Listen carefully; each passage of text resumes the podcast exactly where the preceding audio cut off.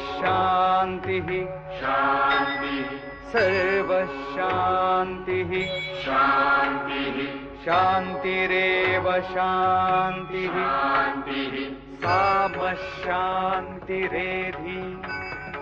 यतो यत समीहसे ततो नो अभयं कुरु शन्नः कुरु प्रजाभ्यो भयन्न पशुभ्यः। सुशान्तिर्भवतु सुशान्तिर्भवतु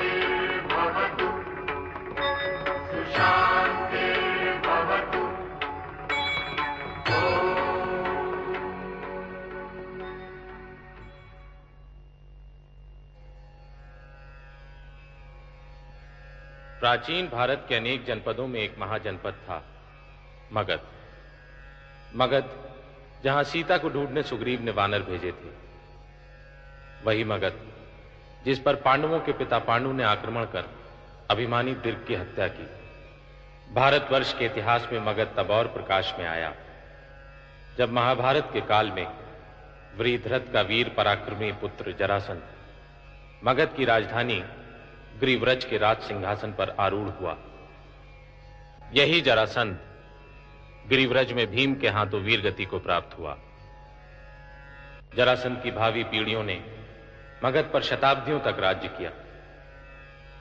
जरासंध के वंश के अंतिम शासक रिपुंजय की हत्या, उसके ही मंत्री सुनिक ने की।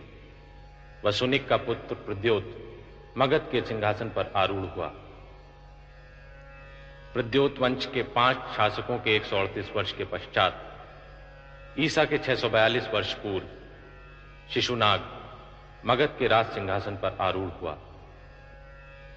मगध के राजनैतिक उत्थान व परिवर्तन की शुरुआत तब हुई, जब ईसा के 528 वर्ष पूर्व, बिंबिसार ने मगध की सत्ता के सूत्र अपने हाथों में लिए। अंग प्रदेश की विजय के साथ जिस साम्राज्य विस्तार की नींव बिंबिसार ने डाली थी, उसका सफलतापूर्वक निर्वाह उसके पुत्र अजात शत्रु ने किया।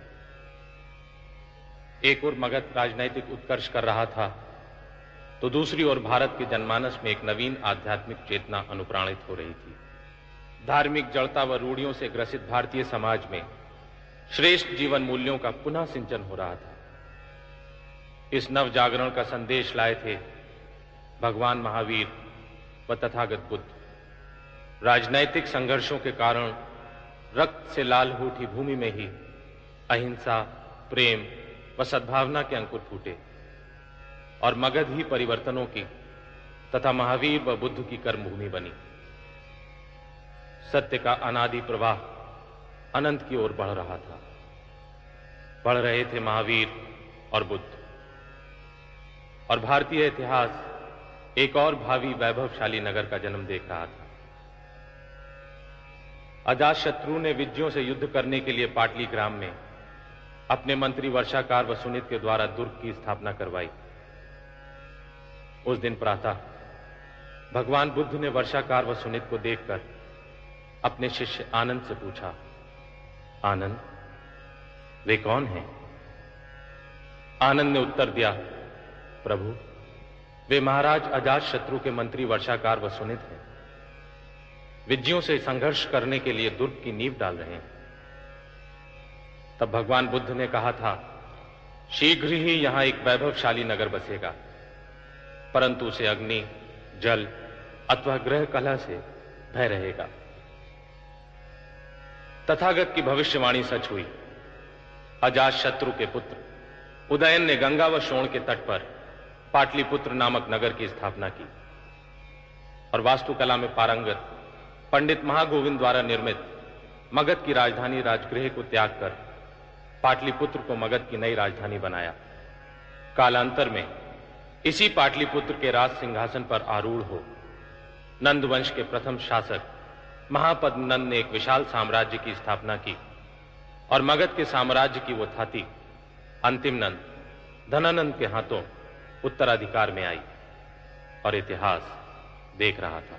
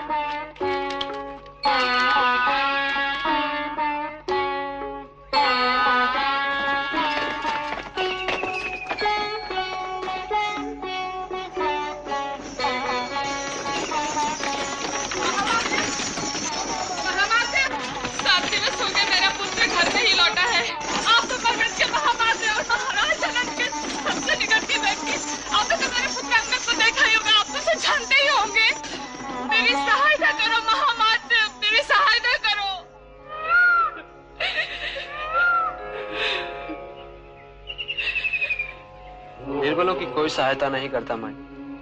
और मगध के महामत से सहायता की अपेक्षा करना व्यर्थ है। जा मैं अपने घर जा। जा मैं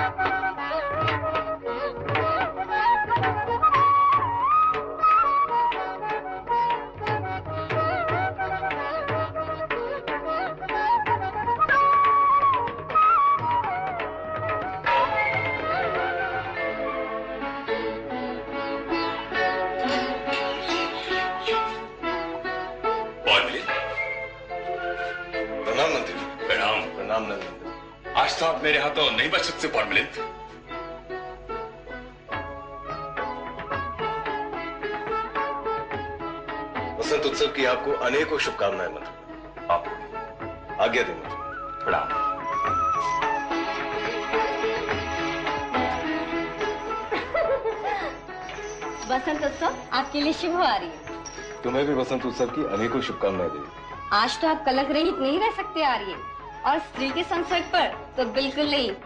इसीलिए तो मैं आज तक तुमसे बचता रहा हूँ। प्रणाम देवी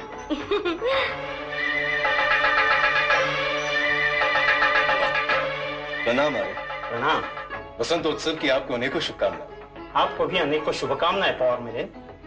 प्रणाम महामाते। क्षमा करें देव। पर अंगद की माता अपने पुत्र को लेकर बहुत चिंतित है। वो बार बार मुझसे अंगद के बारे में पूछती है पर मैं उसे क्या उत्तर दूँ? तो इस संदर्भ में मैं क्या कर सकता हूँ? आप सम्राट से पूछ सकते हैं। क्या मुझे आज्ञा दें? मैं सम्राट से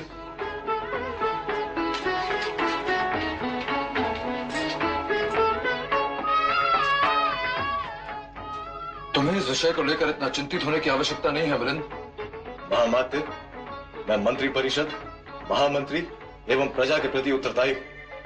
मुझे तो उत्तर ढूंढना ही होगा। यदि महामंत्री ने मुझसे प्रश्न किया तो मैं उन्हें क्या उत्तर दूँगा महामंत्री को उत्तर मैं दे दूँगा और प्रजा की चिंता तुम मत करो। जाओ, उत्सव का आनंद उठाओ।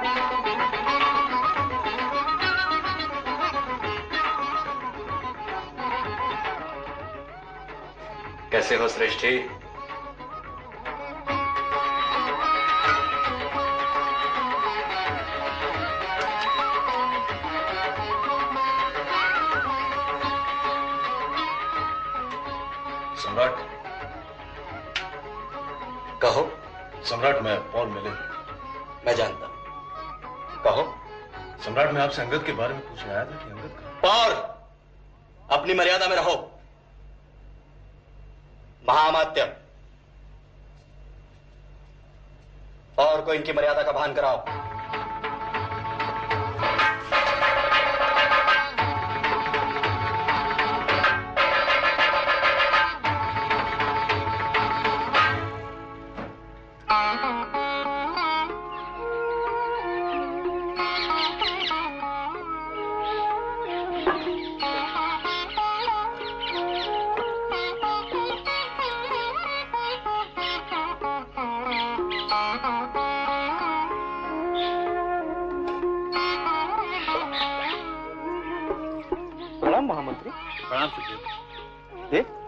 कहीं से दीर्घ यात्रा से आ रहे हैं? राजगृह गया था। दस दिनों बाद पाटलिपुत्र लौट रहा हूँ। प्रणाम सुखदेव। प्रणाम महामंत्री।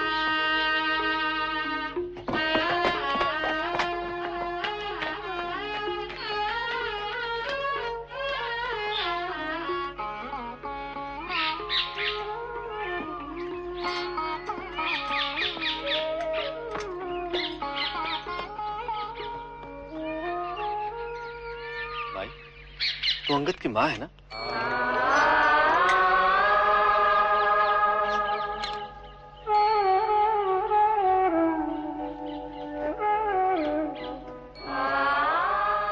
अंगद के लुप्त हो जाने के पश्चात मैंने पाटलिपुत्र के पौर व अनेक उच्च अधिकारियों से बार बार संपर्क किया, पर किसी ने आश्वासन देने के अतिरिक्त मेरी और कोई सहायता नहीं की, महामंत्री। और सम्राट तक मेरी प्रार्थना पहुँचाने के लिए कोई तैयार नहीं। तो चिंता मत कर माई। शीघ्र ही तेरे बेटे अंगद का पता चल जाएगा। मैं स्वयं उसे ढूंढूँगा। अब तू भोजन कर।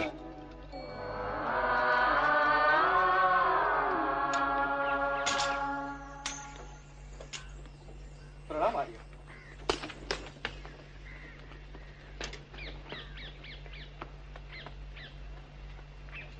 महामंत्री दिखाई दिए थे। हाँ आर्य। आज प्रातः ही उन्होंने मेरे पैरों पे जल पिया था।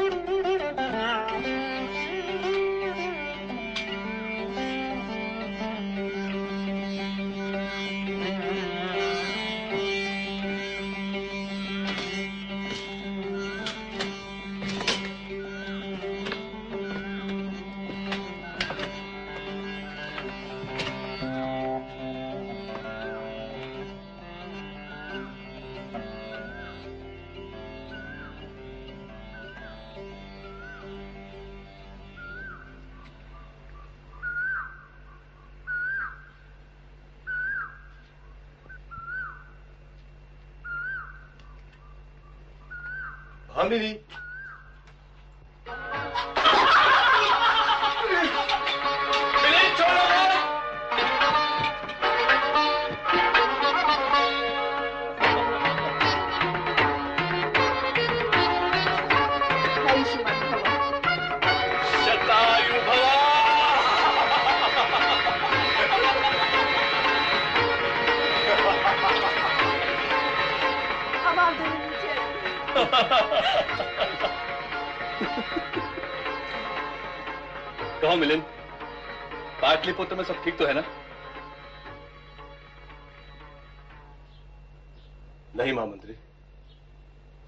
प्रमुख साथी अंगद कई दिनों से अपने घर नहीं लौटा है। और पाटलिपुत्र में जिससे भी पूछो, वह उसके बारे में उत्तर देने को तैयार ही नहीं। मैंने सम्राट से भी पूछने का प्रयास किया पर नीचे आओ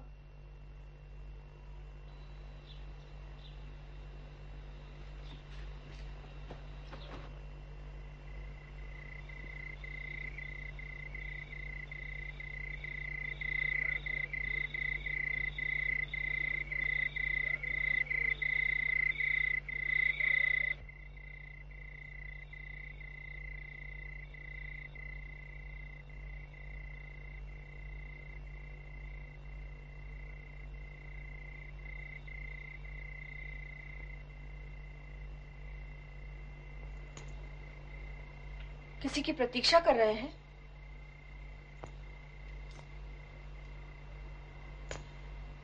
आपने मेरे प्रश्न का उत्तर नहीं दिया?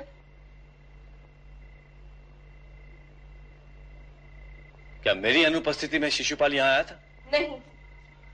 किंतु आप उसके लिए इतने व्यग्र क्यों हो रहे हैं? इसलिए कि शिशुपाल मेरा गुप्तचर है। ये सच है देवी। जिसे तुम मेरा मित्र समझती हो वो मेरा विश्वस्त गुप्तचर है।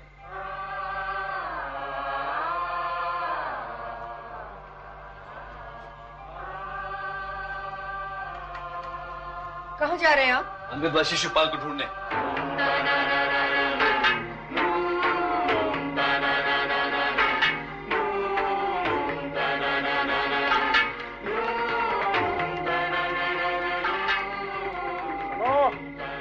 एक चषक आसव देना।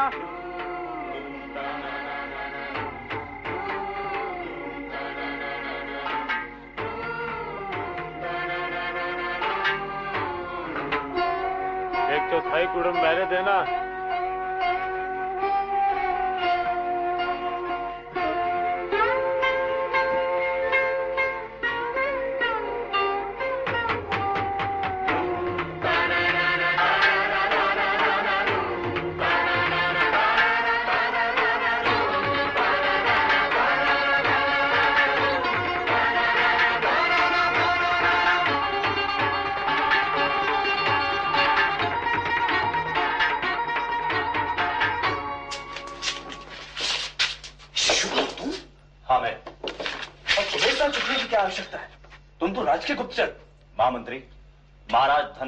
गुप्तचर मुझे ढूंढ रहे हैं। एक राज्य गुप्तचर को दूसरे राज्य गुप्तचर ढूंढ रहे हैं? जी हाँ।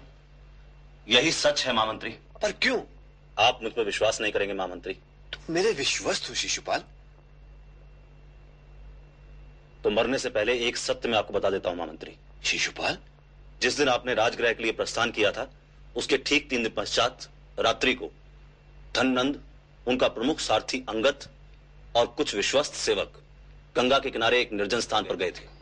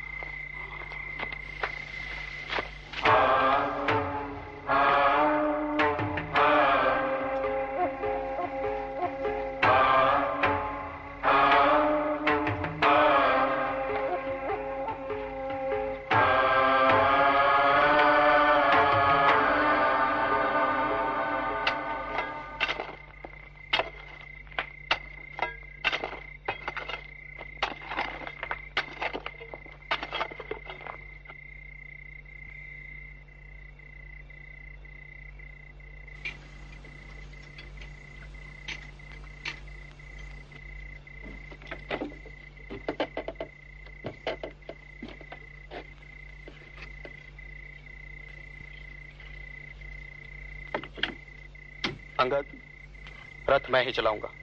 तुम गाड़ी हाँको।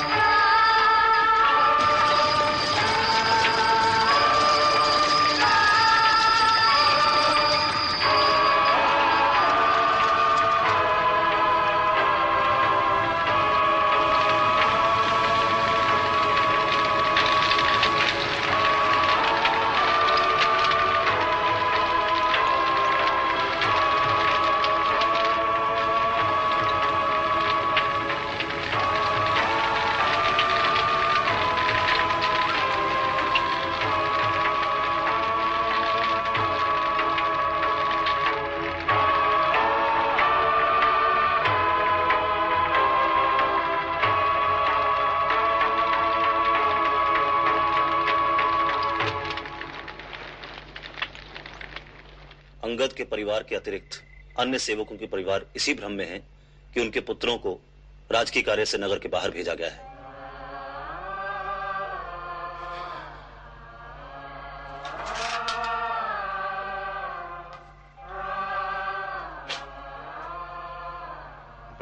शिशुपाल।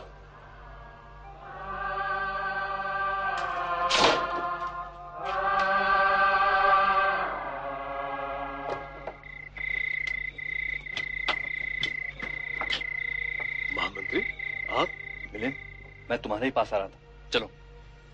बात क्या महामंत्री तुम्हारे लिए एक सूचना। अंगद जीवित नहीं है। अर्थात उसकी हत्या की जा चुकी है।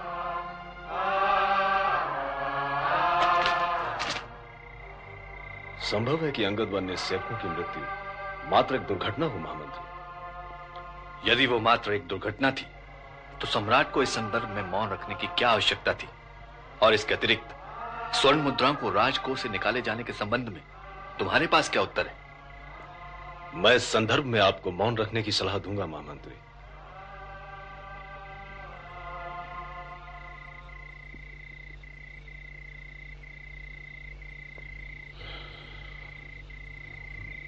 प्रणाम, महामंत्री।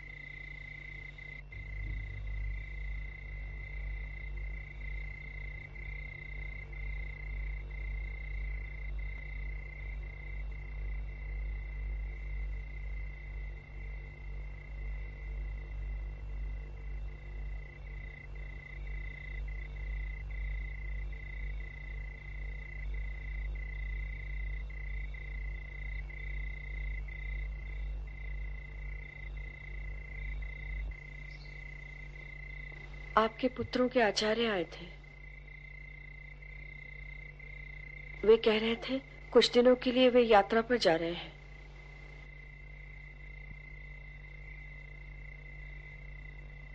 इसीलिए अपने आचार्य की अनुपस्थिति में कुछ दिनों के लिए आपके दोनों पुत्र घर आकर रहेंगे।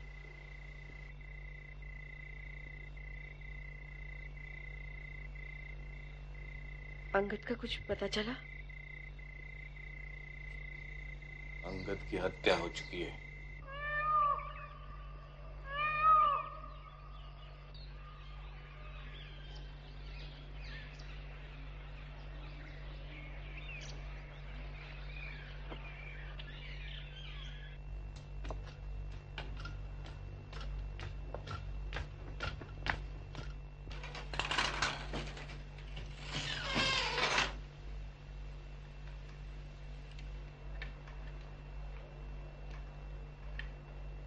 प्रणाम महामध्य स्वागतम। आपने मुझे बुलाया देव। आप कोषाध्यक्ष हैं। हाँ देव।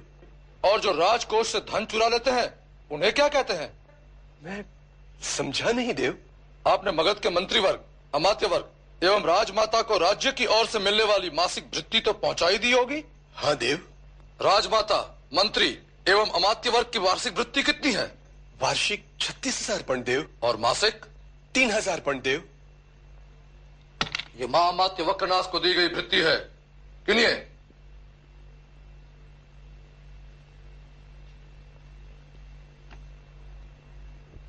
एक दो तीन चार। दो हज़ार नौ सौ सत्तानवे दो हज़ार नौ सौ अट्ठानवे दो हज़ार नौ सौ निन्यानवे। तीन हज़ार में एक पण कम।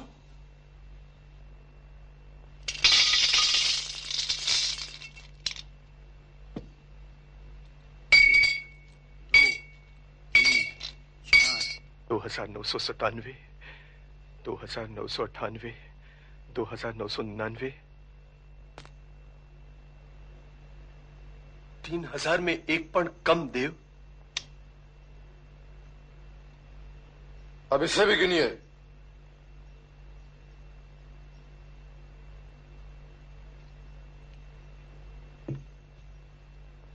एक दो तीन चार दो हज़ार नौ सौ सत्तानवे दो हज़ार नौ सौ अट्ठानवे दो हज़ार नौ सौ निन्यानवे।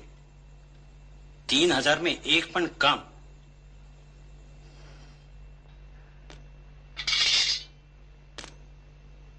तीन हज़ार में एक पण कम देव।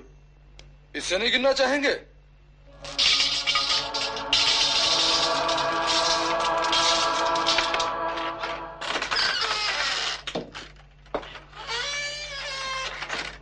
आइए अमात्य गौरान क्या आप भी अपनी वृत्ति के पण गिनवाने आए हैं?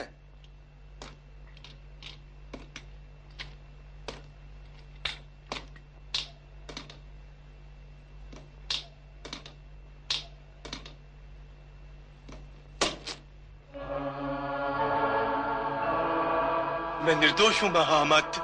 इसका निर्णय तो महाराज धनानंदी करेंगे।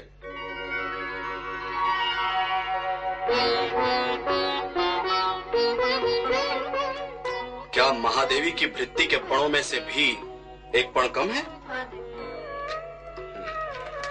कोषाध्यक्ष मंत्रणा कक्ष में पहुँच चुके हैं? हाँ देव।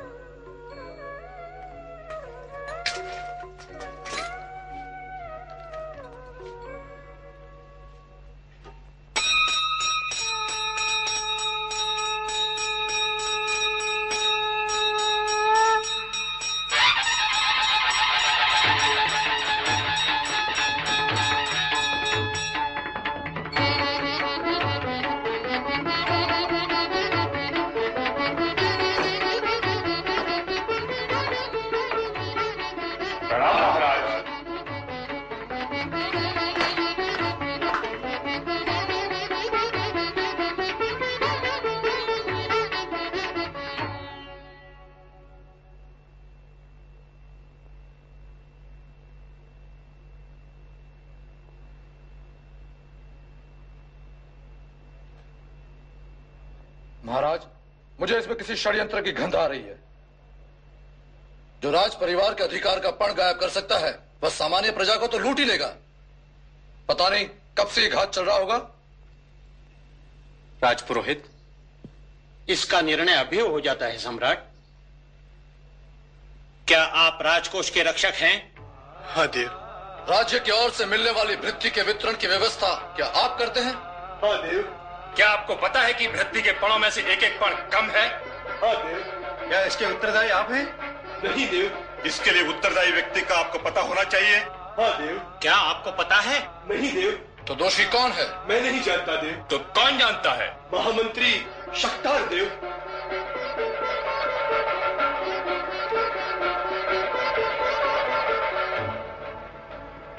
शक्तार कहाँ है? मुझे पता नहीं देव।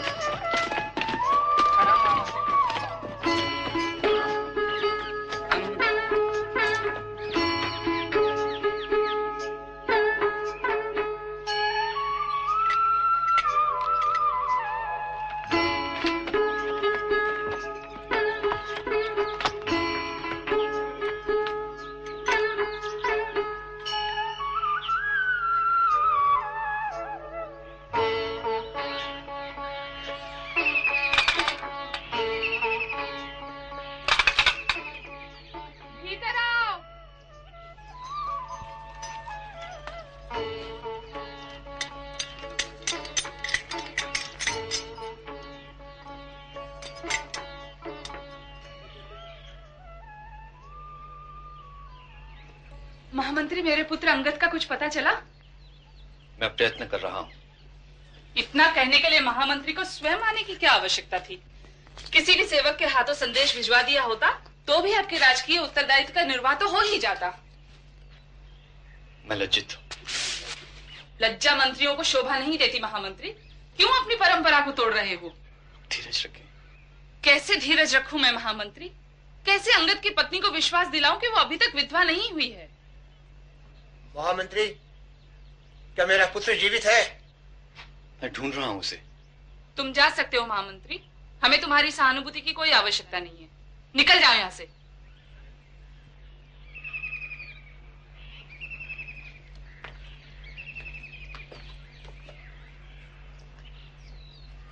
ठहरो महामंत्री। अपने राजकीय कर्तव्य का पालन किए बिना तुम कैसे जा सकते हो? तुमने अभी तक मुझे यह आश्वासन नहीं दिया कि सब ठीक है, सब ठीक हो जाएगा। मगर मैं अपने कर्तव्य का पालन करना जानती हूँ।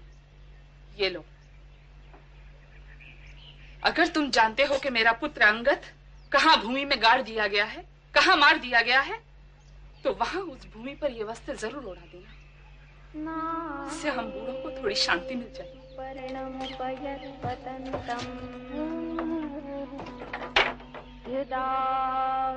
वेनन्तो अभ्यचक्षतत्वा। हिरण्यपक्षम् वरुणस्य दूतम् यमस्य योनौ शकुनं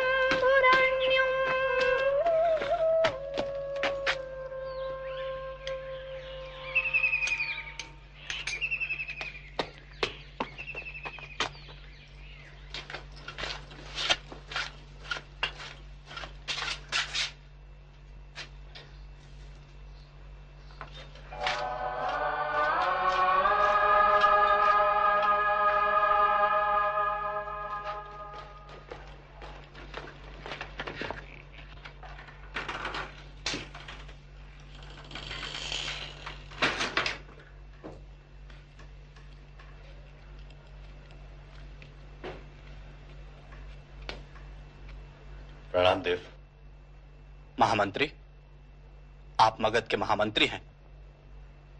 सभी जानते हैं देव। पर क्या मगध के महामंत्री जानते हैं कि किसी भ्रष्टाचारी का हाथ मगध के राजकोष तक पहुँच रहा है? नहीं देव। और यदि मगध के अर्थतंत्र में कोई अव्यवस्था अथवा भ्रष्टाचार दिखाई दे तो उसके लिए उत्तरदायी कौन है? मैं मगध का महामंत्री महामात्य। तो क्या आप जानते हैं कि मगध के राजकुल को मिलने वाली भृत्ति के धन में से एक एक पण किसी ने चुराया है? मात्र एक पण आपको आश्चर्य हो रहा है। इसमें आश्चर्य की क्या बात है वक्रनाश जिस प्रकार पानी में रहने वाली मछलियाँ कब पानी पी लेती हैं ये बताना कठिन है। उसी प्रकार मुद्रा विनिमय करने वाले अधिकारी कब मुद्राएँ हड़प कर लेंगे यह बताना भी कठिन है। महामंत्री आपके तर्क सुनने के लिए मंत्री परिषद के पास समय नहीं है। हम उत्तर चाहते हैं। कैसा उत्तर महाराज? क्या आपने राजकुल की वृत्ति के पणों से एक एक पण नहीं चुराया है? तो आप उस भ्रष्टाचारी के हाथों को पकड़ना चाहते हैं। और महाअमात्य वक्रनाश इस अव्यवस्था व भ्रष्टाचार को रोकना चाहते हैं? मात्र एक पण के लुप्त हो जाने से सारा मंत्री परिषद चिंतित है ना? परंतु मैं मगध का महामंत्री, मंत्री परिषद से पूछना चाहूँगा कि राजकोष से लाखों स्वर्ण मुद्राएँ लुप्त हैं। उसके लिए उत्तरदायी कौन है? क्या मगध के मंत्री परिषद को एक से अनेक पण कम होने के महत्व को समझाना पड़ेगा? आप विषय बदल रहे हैं, महामंत्री। जब जब सच की बात होती है तो लोग यही कहते हैं वक्रनाश सच और झूठ का निर्णय करने का अधिकार न्यायालय का है। तो क्या मैं महाराज धनानंद से सच जाने का प्रयास भी नहीं कर सकता? ऐसी अवस्था में प्रश्न बहुत व्यक्तिगत हो जाता है। देव मुझे क्षमा करे। प्रणाम, देव।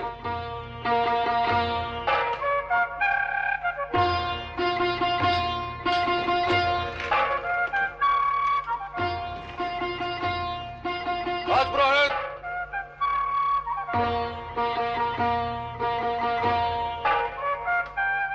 प्रश्न का संबंध मगध से हो, वो व्यक्तिगत कैसे हो सकता है, महामात? महामंत्री, क्या कहना चाहते हो? कहो। महाराज, धरती को बीज की आवश्यकता है, स्वर्ण मुद्राओं के कलश की नहीं। यदि धरती को पर्याप्त बीज मिले तो धरती पर सोना ही सोना लहला उठेगा। बस इतना ही। स्वर्ण मुद्राएँ मागदों की संपत्ति है, महाराज।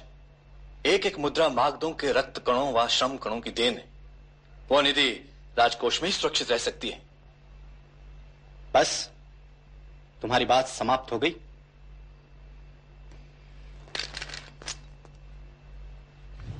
आप प्रजा के साथ विश्वासघात कर रहे हैं, देव।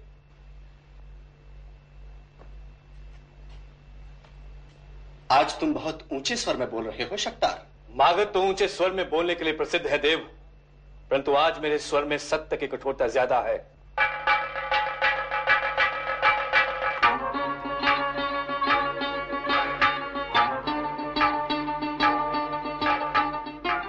क्या तुम सत्य को प्रमाणित कर सकते हो? क्या प्रमाण है तुम्हारे पास कि राजकोष से लाखों स्वर्ण मुद्राएँ लुप्त हुई हैं? न्याय व प्रजा का मुक्त तो आप हैं देव। मैं नहीं जानता कि धरती का सीना चीर कर वह स्वर्ण मुद्राएँ सच का प्रमाण देंगी या नहीं पर इतना ज़रूर जानता हूँ। कि जहाँ आपके सारथी अंगद, वहाँ आपके सेवकों का रक्त गिरा है, वो धरती ज़रूर रंग लाएगी। आज्ञा दे देव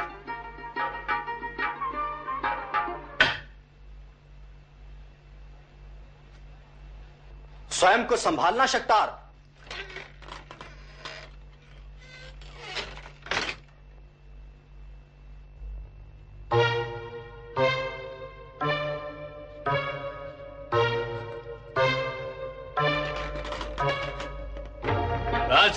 अधिकार के पण लौटा रहा हूँ देव। और मगध के अधिकार के पण बार बार मांगूँगा। कृतवती भुवनानाम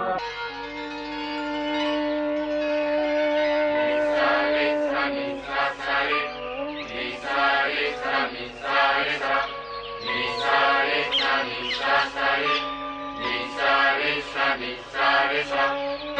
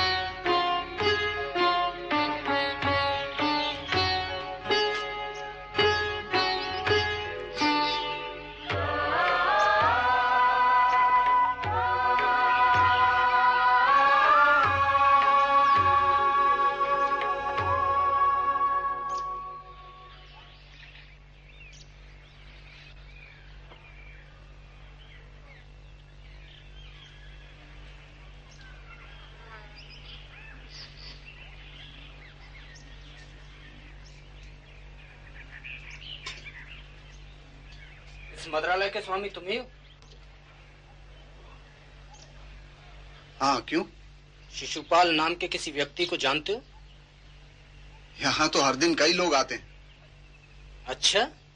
लेकिन आप कौन है? अभी पता चल जाएगा।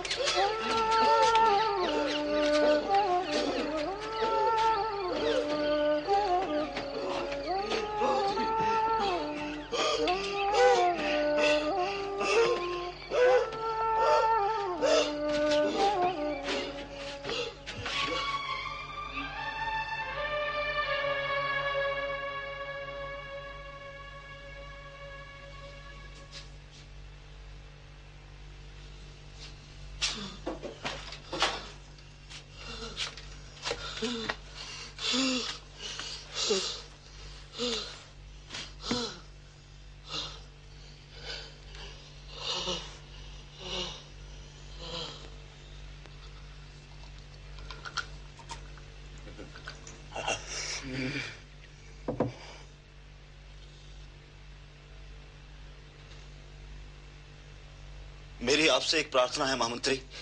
तुम्हारी किसी योग्य प्रार्थना को आज तक मैंने अस्वीकार किया है शिशुपाल? तो आज आप मेरे लिए मगध की सीमा से सुरक्षित बाहर निकलने की व्यवस्था करवा दें। मैं आपका सदैव ऋणी रहूँगा। शिशुपाल यदि तुम जैसा साहसी पुरुष भी धीरज छोड़ देगा तो मगध माटी के लिए प्राण देने वालों को कहाँ से लाएगा? पर इसी तरह से चलता रहा महामंत्री। तो मुझ जैसे कईयों को मिट्टी में गाड़ दिया जाएगा। मरने के बाद चिता को आग तक नहीं मिलेगी। कुछ करिए देव। मरघट पर भी एक शव आपकी प्रतीक्षा कर रहा है। शव? प्रजा यजुषा चा ओम शान्तिः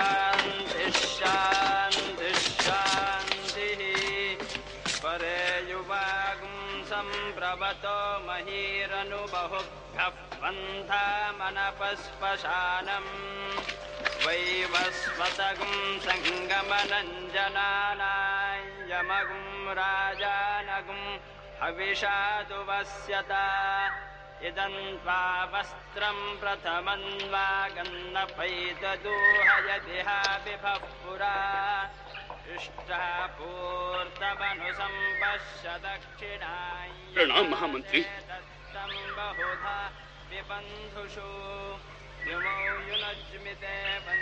क्या यही मेरी प्रतीक्षा कर रहा है। हाँ देव शव का अग्नि संस्कार क्यों नहीं किया गया? आज्ञा नहीं है देव। क्या मृतक के मृत्यु के संबंध में कोई छानबीन हो रही है? नहीं देव। तो फिर किसकी आगे की प्रतीक्षा है तुम्हें? महामंत्री ही नियम बनाते हैं और महामंत्री ही नियम भूल जाते हैं। आप ही ने तो आज्ञा दी है। चांडाल! झूठ बोल रहे हो तुम। किसने तुम्हें यह सूचना दी? मुझे तो आज्ञा मिली थी देव की लकड़ी पर कर ना चुका सकने की अवस्था में किसी को भी लकड़ियाँ ना दी जाएँ। और आज्ञा तो आप ही के नाम दी जाती है महामंत्री। ये सच ही कह रहा है महामंत्री। पर ऐसी मैंने कोई आज्ञा नहीं दी है शिशुपाल। कैसे कोई रोक सकता है मृत्यु के पश्चात अग्नि संस्कार के नैसर्गिक अधिकार को? महामंत्री देख ही तो रहे हैं।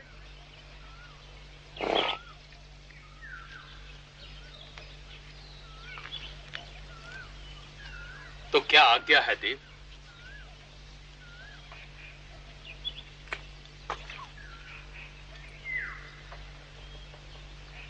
मात्र पाँच पद मगध का पतन यदि इसी गति से चलता रहा तो तुम्हें और पणों की आवश्यकता पड़ेगी।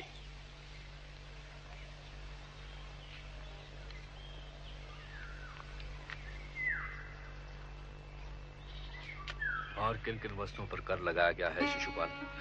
लकड़ी के अलावा पत्थर, गोंद व चमड़े पर महामंत्री।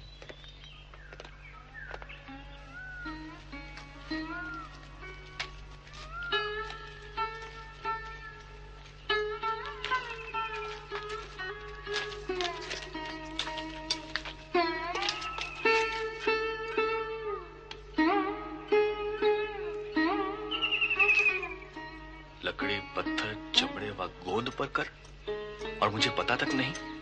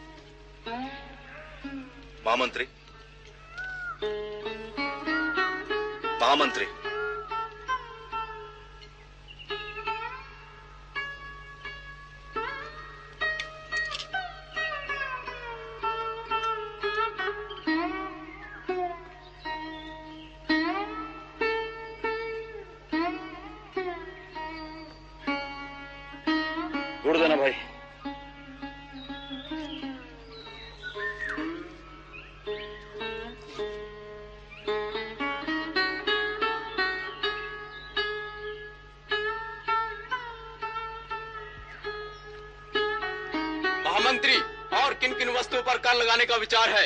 इतना ही साहस है तो जाकर धनन से पूछो। शिशुपाल।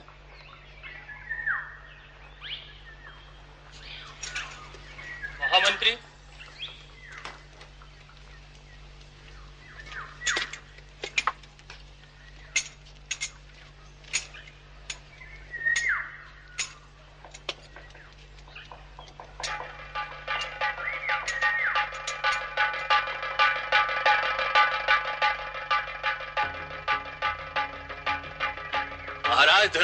सारे मगध में आग लगाने की आज्ञा क्यों नहीं दी? क्या नए कर लगाने से पहले महाराज ने मेरी आज्ञा ली थी? फिर क्यों करो की वसूली के लिए नए अधिकारियों की नियुक्ति की आज्ञा मुझे दी जा रही है? नए अधिकारियों की नियुक्ति मुझे करनी है। क्यों करूँ मैं?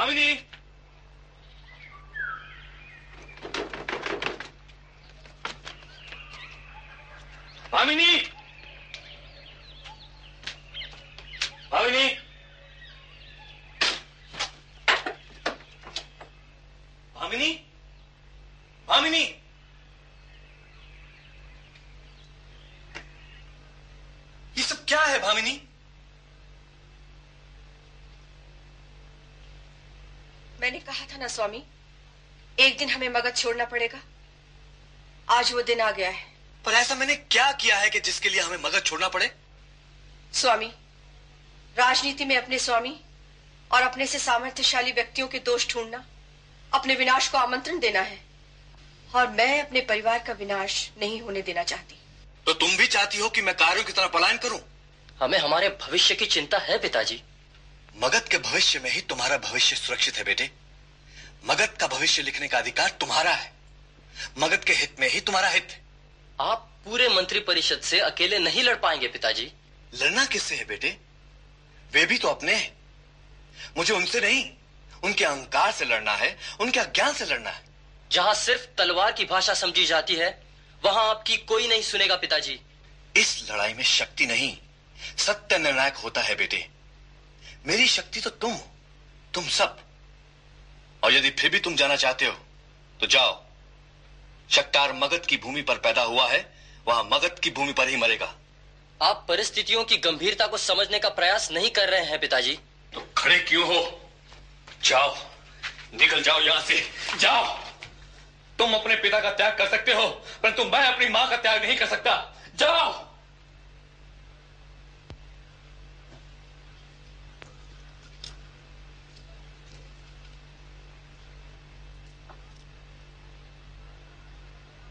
सुनो, सारा सामान भीतर ले आओ।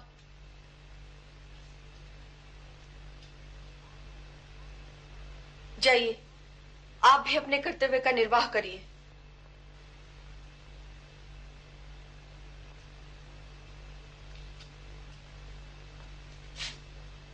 किंतु सावधान रहिएगा। सबसे ज़्यादा सावधान तो हमें स्वयं से रहना है, भामिनी। क्योंकि सत्य की रक्षा का युद्ध कहीं स्वार्थ की रक्षा का युद्ध ना हो जाए।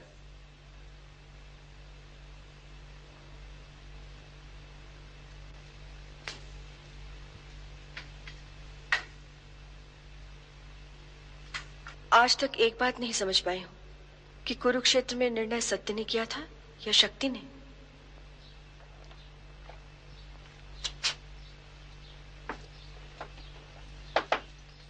सुनिए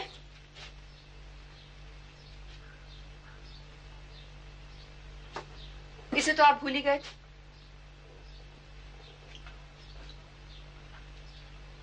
शिशुपाल, आज से तुम यहीं रहोगे।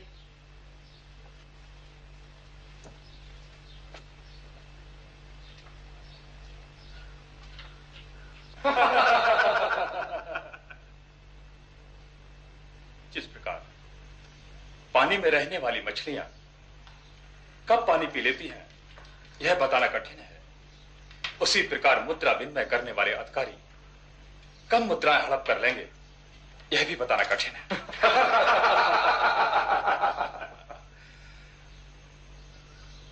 तो आप उस भ्रष्टाचारी के हाथों को पकड़ना चाहते हैं और महामात्य वकनास इस अव्यवस्था और भ्रष्टाचार को रोकना चाहते हैं, है ना? क्यों राजपुरोहित? आपको तो बड़ी सहानुभूति है महामंत्री शक्टार से।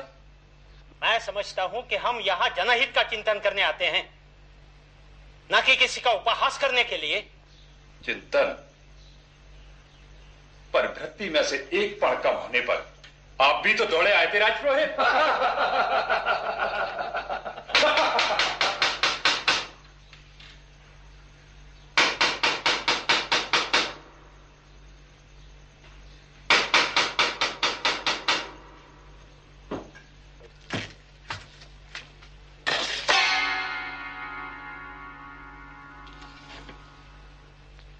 महामंत्री शट्टार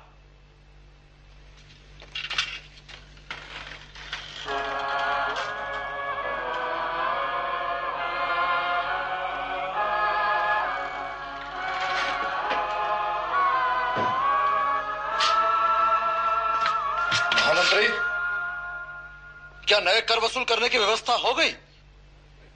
महामात्य कर वसूली के लिए मैं अभी तक योग्य डाकों को ढूंढ नहीं पाया हूँ। इसलिए नियुक्ति में थोड़ी देर हो रही है। कर वसूली के लिए क्या आप डाकुओं को नियुक्त कर रहे हैं? हाँ। चिता में जलने वाली लकड़ियों पर कर मांगने का साहस एक डाकू ही कर सकता है। मगध के गाँव की निर्धन माताओं से कर ना मिल पाने की अवस्था में लकड़ियाँ छीने का साहस एक डाकू ही कर सकता है। नींव के पत्थर पर कर ना मिले तो किसी का घर उजाड़ने का साहस एक डाकू ही कर सकता है। इसलिए मगध के मंत्री परिषद से मेरा निवेदन है कि राज के कारावास में बंद डाकों को छोड़ दिया जाए और उन्हें कर वसूलने का काम सौंपा जाए। और यदि वो भी इनकार करते हैं तो यहाँ उपस्थित अमात्य व मंत्रीवर्ग इस उत्तरदायित्व का वहन करें। शक्तार तुम मगध के मंत्री परिषद की तुलना डाकू से करने का दुस्साहस कैसे कर सकते हो? दुस्साहस? मुझे तो अब संदेह होने लगा है कि मगध की सत्ता कहीं डाकुओं के हाथों में तो नहीं है। शक्तार चीखो! और चीखो! परंतु उससे पहले मगध के मंत्रण कक्ष के समस्त द्वारों एवं समस्त वातायनों को खोल दो, ताकि पाटलिपुत्र की प्रजा ये देख सके कि उन्हें भय, अग्नि तथा जल प्रलय से नहीं, बल्कि हम जैसे गृह शत्रु से है। सुनने तो उन्हें भी। मंत्रणा के नाम पर रचे जा रहे यहाँ प्रजा के शोषण के षड्यंत्र का एक एक स्वर। छा रहे हो सब। आज कोई मुझसे प्रजा के हित की बात नहीं करेगा।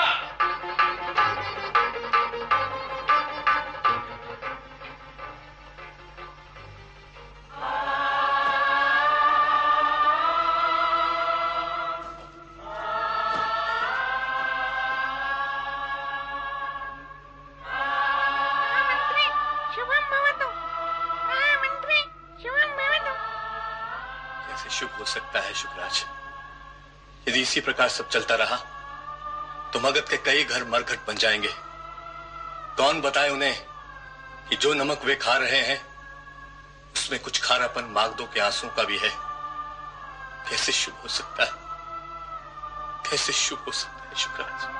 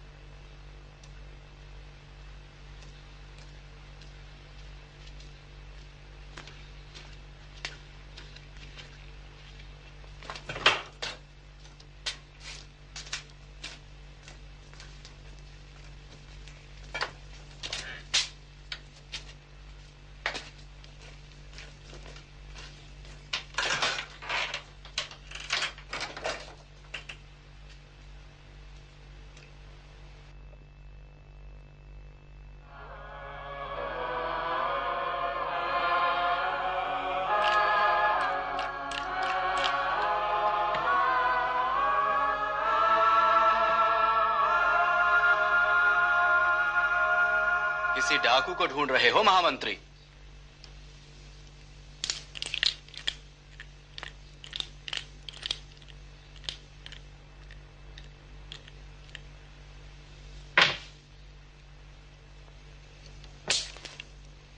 तुम्हें संदेह होने लगा था ना कि मगध की सत्ता कहीं डाकुओं के हाथों में तो नहीं? महाराज। महामंत्री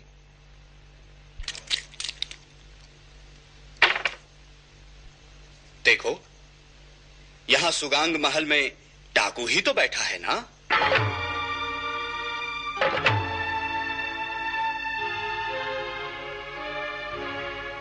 तुम हाँ क्यों नहीं कहते? मुझे क्षमा करें देव। मैं अपनी मर्यादा भूल बैठा था। नहीं नहीं शकता। तुम ठीक कहते थे। डाकुओं में दया नहीं होती। चिता में जलने वाली लकड़ियों पे कर मारने का साहस एक डाकू ही कर सकता है ना मगध के गाँव की निर्धन माताओं से कर न मिलने की अवस्था में लकड़ियाँ छीन लेने का साहस एक डाकू ही कर सकता है। है ना? मगध साम्राज्य में नींव के पत्थर पर कर न मिल सकने की अवस्था में किसी का घर उजाड़ देने का साहस एक डाकू ही कर सकता है। है ना? मैं आपका अपराधी हूँ देव। तुम झूठ बोल रहे हो शक्तार। सारे मगध का अपराधी तो मैं हूँ। मैं महापद्मानंद का पुत्र, धनानंद ही तो सारे मगध को लूट रहा हूँ। है ना? लो, मैंने सारे वातायन खोल दिए। अब तुम चीखते क्यों नहीं? तुम ही तो चीख चीख कर कहना चाहते थे ना, कि मगध को भय, अग्नि अथवा जल प्रलय से नहीं। धनानंद से है। मगध का शत्रु धनानंद है। चीखो अब। देव, जो भरी दोपहरी में आँखों को बंद कर कहे कि सूरज तो उगा ही नहीं है। उन्हें रोशनी कौन दिखा सकता है? इस तरह आप सच्चाई नहीं छुपा सकते। क्या है सच? दुर्बलों का विरोध? सच्चाई तो यह है, महामंत्री, कि मगध मेरी मुट्ठी में है। इसे छीन सकते हो तो छीन लो। छुड़ा सकते हो तो छुड़ा लो। मगध मेरी माँ है, देव। इसलिए आपसे प्रार्थना करता हूँ। कि आप उसे नए करों के बोझ से मुक्त कराएँ। वरना? वरना उसका बोराया बेटा अपने स्वामी का भी मान न रखेगा। शक्तार! लगता है मेरे राज्य में अब कुकुरों के भी मुँह बंद करने की व्यवस्था करनी पड़ेगी। आनंद! जाओ और रास्ते में कहीं भटक न जाओ। इसलिए मेरा सेवक साथ ले जाओ।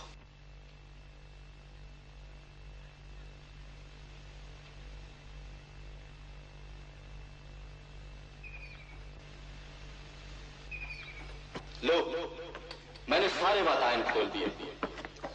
अब तुम चीखते क्यों नहीं?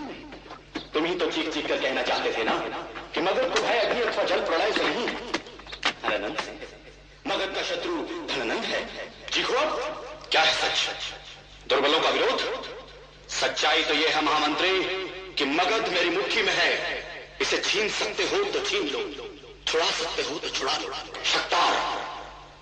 लगता है मेरे राज्य में अब कुकुरों के भी मुँह बंद करने की व्यवस्था करनी पड़ेगी। तुम हाँ क्यों नहीं कहते? डाकुओं को ढूँढने किसी डाकू को ढूंढ रहे हो महामंत्री। अब तुम चीखते क्यों नहीं? मगध का शत्रु सच्चाई तो ये है महामंत्री। कि मगध मेरी मुट्ठी में है इसे छीन सकते हो।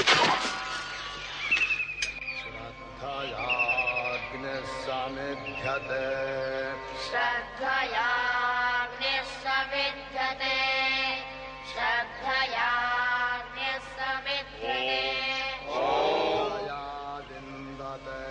श्रद्धयाग्निस्सविद्यते मास मितिश्चावताम। प्रजापते द्रुहितरो संविधाने प्रजापते दुहितरो संविधाने। येन संगक्षा उपमास शिक्षात् येन संगक्षा उपमास शिक्षात् चारुवदानी पितरः संगतेषु। चारुवदानि पितरः संगतेषु अर्थात सभा और समिति, ये दोनों प्रजापति की पुत्रियाँ हैं। ये दोनों सत्य ज्ञान राष्ट्र के अध्यक्ष को देती हैं। सत्य ज्ञान का अर्थ है कि देश की वास्तविक स्थिति व जनता की इच्छा का ज्ञान। अतः सभा एवं समिति, देश की वास्तविक स्थिति व लोक इच्छा का ज्ञान राष्ट्र के अध्यक्ष को देती है। अथर्ववेद में सभा को जनता की आवाज़ और न्याय का एकमात्र निदर्शन करने वाली कहा गया है। अतः सभा का निर्णय अमान्य नहीं हो सकता। राष्ट्र का अध्यक्ष भी उसके निर्णय से बंधा होता है। यदि प्रजा हित में राष्ट्र अध्यक्ष कोई असावधानी न करे तो यह राष्ट्र समिति राष्ट्र अध्यक्ष के अनुकूल एवं अनुरूप रहती है। पर प्रजा हित के विरोध में कार्य करने पर राष्ट्र अध्यक्ष को पद भ्रष्ट करने में राष्ट्र समिति तनिक भी देरी नहीं करती। ध्रुवच्युत प्रमणे ही शत्रुन ध्रुवच्युतः प्रमणि शत्रून्। शत्रु यतो धरान पादयस्व। शत्रु यतो धरान् पादयस्व। सर्वादिशः सम्नस सदृचि। सर्वादिशः सम्मनसः सदृशी ध्रुवाय ते समिति कल्पता ध्रुवायते समिति समितिकल्पतामि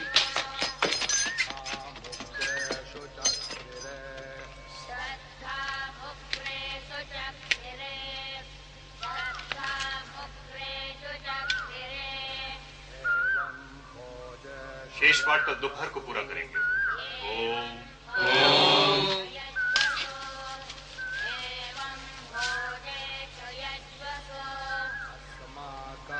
सब ठीक तो है। अब तक तो जीवित हूँ। और मरने की बारी आई तो? पीछे नहीं हटूँगा। तू नहीं बदलेगा शक्टार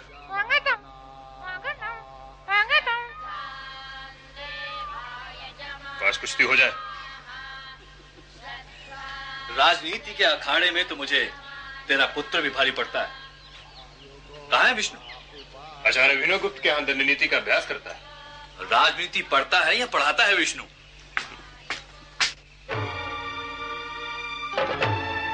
भवती भिक्षा मेरी दृष्टि में राजा की स्थिति एक वेतनभोगी सेवक से बढ़कर कुछ नहीं है। वो स्वामी कहा जाता है? पर वो भी औरों की तरह राष्ट्र का सामान्य सेवक है। सार्वजनिक बहुमत से वो भी बदल है। फिर तो वो प्रजा का दासी हुआ ना। राजा की दास जैसी स्थिति ही वस्तुतः उसे नैतिक दृष्टि से स्वामित्व के उच्चासन पर अड़िग बनाए रखती है। शासन के सारे अधिकार उसके हाथों में इसलिए रह जाते हैं कि वह प्रजा का उत्कर्ष भरण पोषण व सुख सुविधा का व्यवस्थापक है। और यदि वो प्रजा का हित करे तो? तो उसे सत्ता पर रहने का कोई अधिकार नहीं।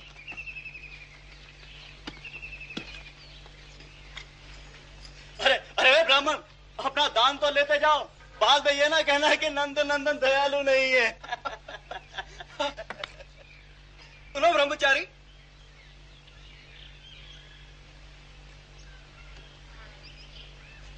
तुम्हारे दंड की ऊंचाई तुम्हारे साथी के दंड से ज़्यादा क्यों? ब्राह्मण का दंड माथे से ऊपर क्षत्रिय का दंड मस्तक तक होता है। और वैश्य का? ना तो। अच्छा। अब ये किसका कहा जाएगा? हा?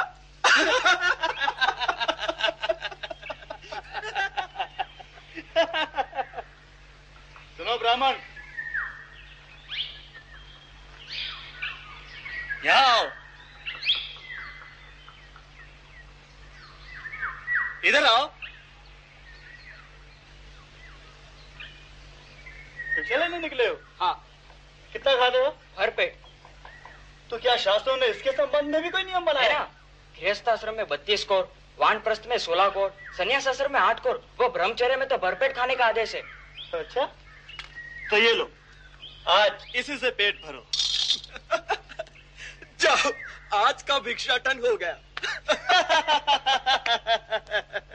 रुको कार्तिकेय मगध की मिट्टी को स्वीकार करो। मगध की मिट्टी तथागत बुद्ध वो महावीर के चरणों के स्पर्श से पुनीत हुई है। उसे माथे पे लगाओ। तो थोड़ी मिट्टी तू भी लेता जा ब्राह्मण।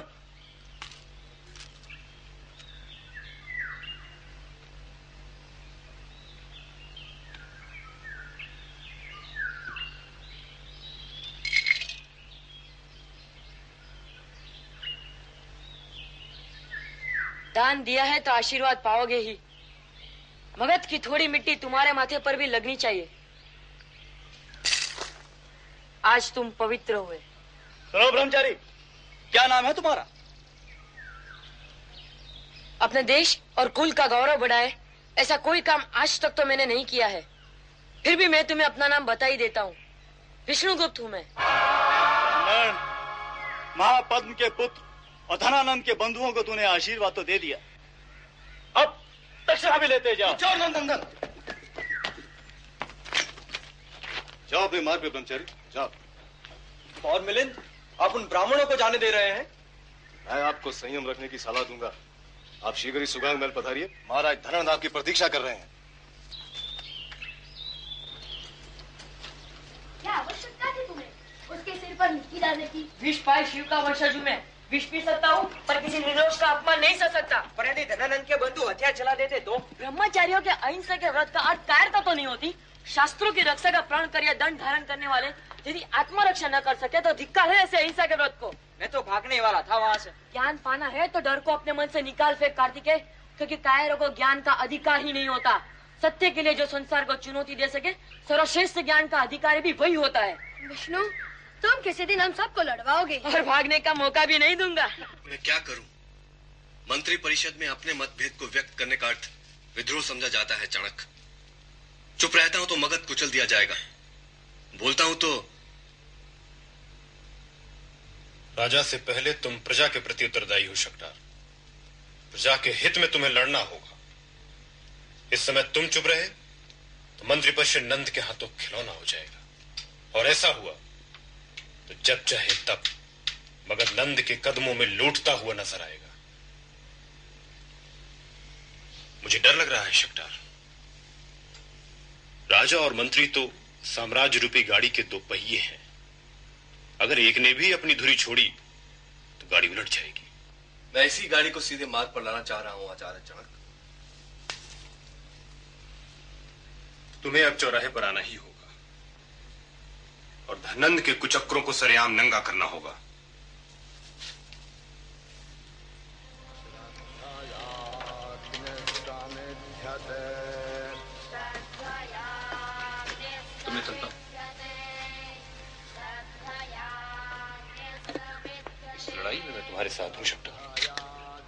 और सराहने पे मैं सारे मगध को पुकार सकता हूँ।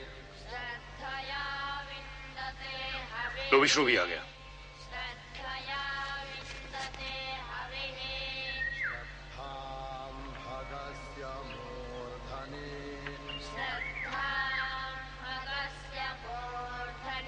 प्रणाम आचार्य। महामंत्री प्रणाम। आयुष्मान होगा। कहो विष्णु। नीति के किन्हीं और नवीन सूत्रों की रचना की या नहीं? मगध की बड़ी बड़ी मछलियाँ इसी तरह पानी पीती रही तो मुझे नीति के नए सूत्रों की रचना करने के बहुत अवसर मिलेंगे। वैसे एक निवेदन है महामंत्री। राजा को कर उसी प्रकार एकत्र करना चाहिए जैसे मधुमक्खी फूलों को बिना कष्ट पहुँचाए मधु एकत्र करती है। आज्ञा दे। आचार्य मेरी प्रतीक्षा कर रहे होंगे। प्रणाम आचार्य। आयुष्मान। प्रणाम महामंत्री। प्रणाम। धनंद मगध को अपने संकेतों पर नाचने वाली दासी समझ बैठा है। वह आदेश देता है और सारी व्यवस्था उसके सामने कठपुतलियों की तरह नाचने लगती है। क्यों? क्यों मगध आज इतना असहाय है कि चिता में जलने से पहले भी वह लकड़ी पर कर देने को विवश है? पर इसमें हम पाटलिपुत्र के गुरुकुलों के आचार्य क्या कर सकते हैं? वेदों को हाथों में रख हम कहते हैं कि जिनके हाथ में ज्ञान का शस्त्र है उन्हें किसी से भय नहीं लगता। जब मगध का एक शक्टार सच के लिए अपना स्वर ऊँचा करता है तो उसके स्वर से स्वर मिलाने वाला दूसरा मागध इस मगध में नहीं। इसलिए मैं आपसे पूछता हूँ कि गुरुकुल के गर्भ से सिर्फ़ कापुरुष व पाखंडी ही पैदा हुए हैं, जो सच की बातें तो करते हैं, लेकिन सच का निर्वाह करने से कतराते हैं। आचार्य चणक गुरुकुलों को राजनैतिक विवादों में घसीटा न जाए तो ही ठीक है। गुरुकुल राजनैतिक संघर्ष का हथियार नहीं बन सकते। जो लड़ाई मेरे और आपके लिए हो रही हो उससे आप अलग कैसे रह सकते हैं आचार्य जीवक शक्टार हम सबके लिए लड़ रहा है। शक्टार विद्रोह की भूमिका बाँध रहे हैं आचार्य चणक सच की मांग को विद्रोह नहीं कहा जा सकता आचार्य जीवक यदि कल कोई मागत चौराहे पर खड़ा हो चीख चीख कर धनन से सच जानने का आग्रह रखे तो क्या उसे विद्रोह की संज्ञा दी जा सकेगी? इसके लिए अच्छा होता कि आप पाटलिपुत्र के राजपुरुषों को बुलाते। जीवक जो भविष्य के निर्माता होने का दावा करते हैं वर्तमान की ज़िम्मेदारी भी उन्हीं के कंधों पर होती है। तो आप चाहते हैं कि पाटलिपुत्र के गुरुकुलों का एक प्रतिनिधि मंडल महाराज धन्नन तक जाए और उन्हें समझाने का प्रयत्न करे? यही समय की मांग है आचार्य। पर महाराज धन्नन तक जाने का साहस कौन करेगा? मैं तो बूढ़ा हो चला हूँ। मैं राजनीति से दूर रहना चाहता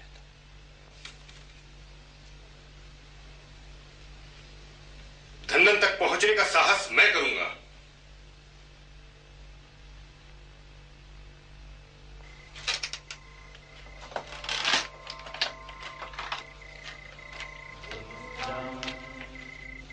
प्रणाम बनते तथागत तुम्हारा कल्याण करे।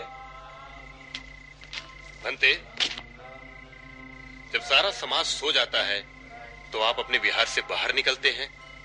मैं भी आप ही की तरह एक प्रहरी हूँ आचार्य। आप मगध के भविष्य की रक्षा करते हैं। मगध के राजकीय प्रहरी लोगों के धन व जीवन की रक्षा करते हैं। और मैं नगरवासियों के चरित्र की रक्षा करने का प्रयास करता हूँ। उन्हें सदमार्ग पर लाने का प्रयास करता हूँ। भटकता रहता हूँ इस अंधेरे में। पता नहीं कब, किसे, कहा मेरी सहायता की आवश्यकता पड़ जाए।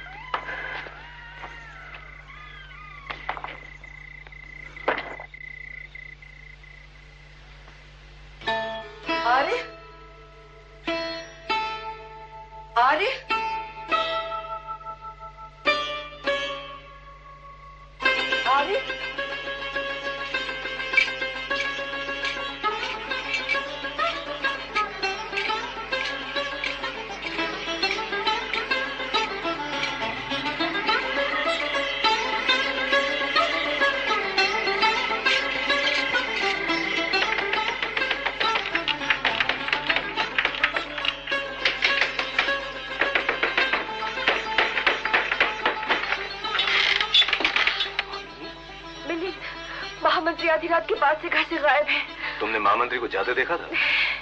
महामंत्री को सभी जानते हैं। उन्हें कुछ नहीं होगा। तुम अभी घर जाओ। मैं कल सुबह नहीं नहीं मिलिंद। तब तक बहुत देर हो जाएगी। मैं चढ़क यहाँ जा रही थी किंतु मार्ग में प्रहरियों को देखकर डर कर लौट आई हूँ।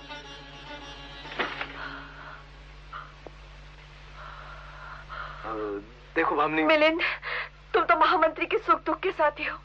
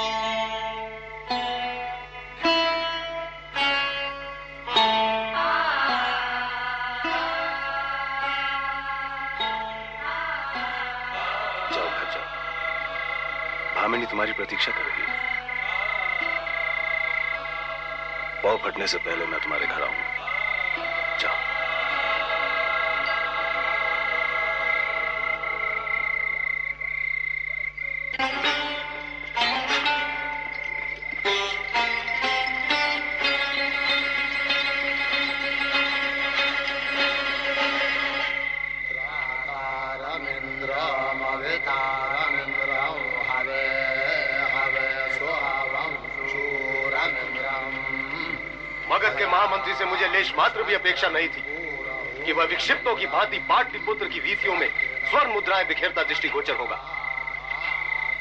क्या आवश्यकता थी इस दुस्साहस की? कल पाटलिपुत्र में कोई भी दुर्घटना हुई तो उसका उत्तरदायित्व कौन वहन करेगा महामंत्री?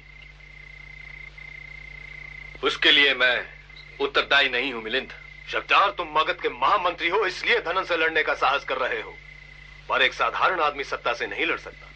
और कल जब तुम महामंत्री के पद से फेंक दिए जाओगे तो तुम भी एक साधारण आदमी ही होगे। तो क्या मैं अपनी आँखों से भ्रष्टाचार होते देखता रहा? हूँ शक्तार तुम भ्रष्टाचार से कम धनन से ज़्यादा लड़ रहे हो। तुम्हारी लड़ाई व्यक्तिगत होती जा रही है। तुम धनन को चुनौती देने जा रहे हो, पर सारे मागत तो घरों में चुप बैठे हैं। इस लड़ाई में सिर्फ़ तुम टूटोगे मैं मरने से नहीं डरता। तो लो, आत्महत्या कर लो। मिलिंद भामिनी आदमी पागल हो गया है। मैं तुम्हारा मित्र हूँ। और मित्र होने के अधिकार से कहता हूँ, तुम धनन से नहीं लड़ोगे। मैं तुम्हारे साथ हूँ। पर मुझे एक वचन दो, कि पाटलिपुत्र में कोई भी उपद्रव तुम्हारे कारण नहीं होगा।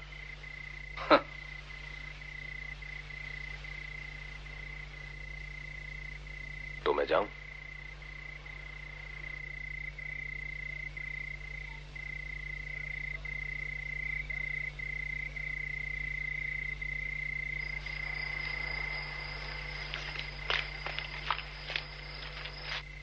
पिताजी को संभालना।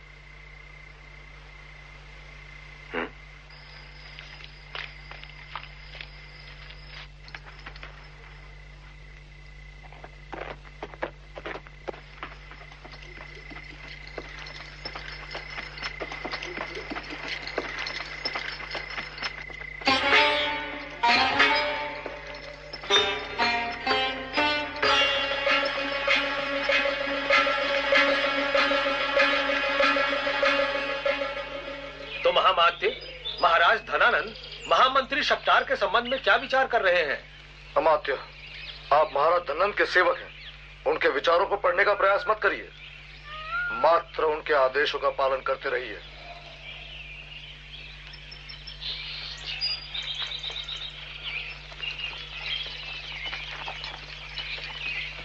प्रणाम महामात्य। महामात्य पौर मिलिंद अपने परम मित्र शक्तार के घर से आज प्रातः काल निकलते हुए देखे गए हैं? परम मित्र परम मित्र ही या परम शत्रु होगा। लो कालजयी पौर मिलिंद को अपनी मित्रता का निर्वाह करने का आदेश दे दो।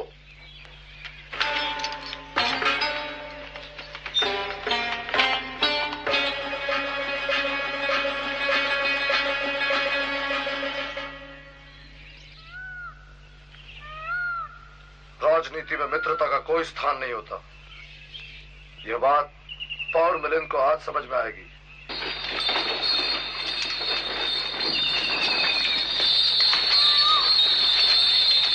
पौर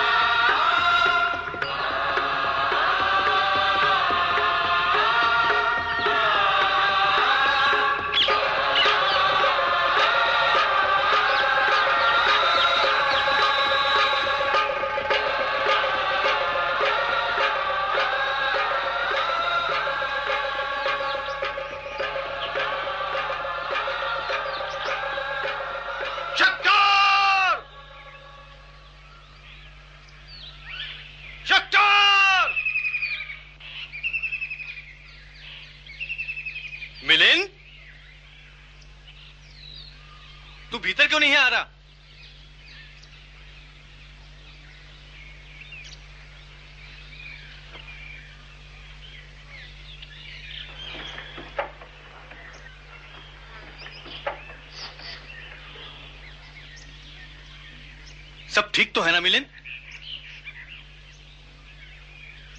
तुम बोलते क्यों नहीं मिलिन तुम्हें और तुम्हारे पुत्रों को महाराज धनन ने बुलाया है, शक्तार। तुम सत्य छिपा रहे हो, मिलिंद। सत्य सुनने का साहस है तो सुनो। मैं तुम्हें और तुम्हारे पुत्रों को बंदी बनाने आया हूँ। मिलिंद? और कहो, तुम्हारे घर महाराज धनन का सेवक पौर मिलिंद आया है। तो सुनो पौर मिलिंद। क्या मैं अपना अपराध जान सकता हूँ? कल रात राजकोष से लाखों स्वर्ण मुद्राएँ चुराकर पाटलिपुत्र की वीथियों में बिखेरने का तुम पर आरोप ठीक है पौर मिलिंद। तुम अपने कर्तव्य का निर्वाह करो। मैं मिलिंद के मित्र के अधिकार से कह रहा हूँ। कोई उपद्रव नहीं करूँगा। और एक पल ठहरो। मैं अपने पुत्रों को बुला लूँ।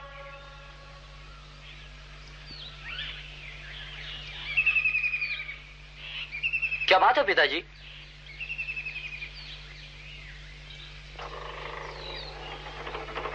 मेरे दोनों पुत्रों को आज महाराज धनानंद ने मिलने के लिए बुलाया है। हमसे पिता की तरह बोलिए पिताजी। मगध के महामंत्री से नहीं पर अपने पिता से तो ये अपेक्षा रखते हैं कि वो हमसे सच ही बोलेगा। महाराज धनानंद को मेरे पुत्रों से क्या काम हो सकता है महामंत्री? बोलिए पिताजी। इसका उत्तर तुम्हें तुम्हारा पिता भी नहीं दे सकता। चलो मेरे साथ। नहीं मैं नहीं जाऊँगा। और ना मैं किसी को जाने दूँगा। जाना तो होगा बेटे। तुम्हारी अर्थियों को कंधा दे सकूँ इतना कठोर नहीं हुआ हूँ मैं। और मैं तुम्हारे कंधों पर मरघट तक जाना चाहूँगा।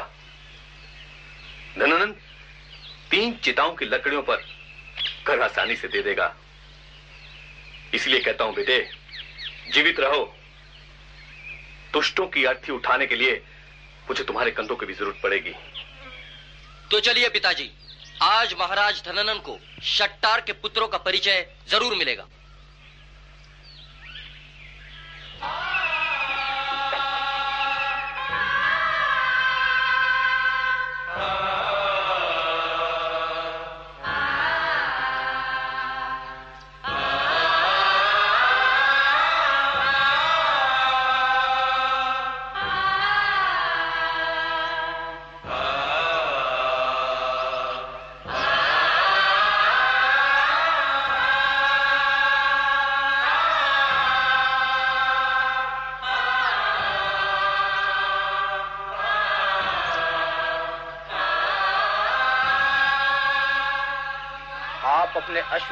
अश्व पर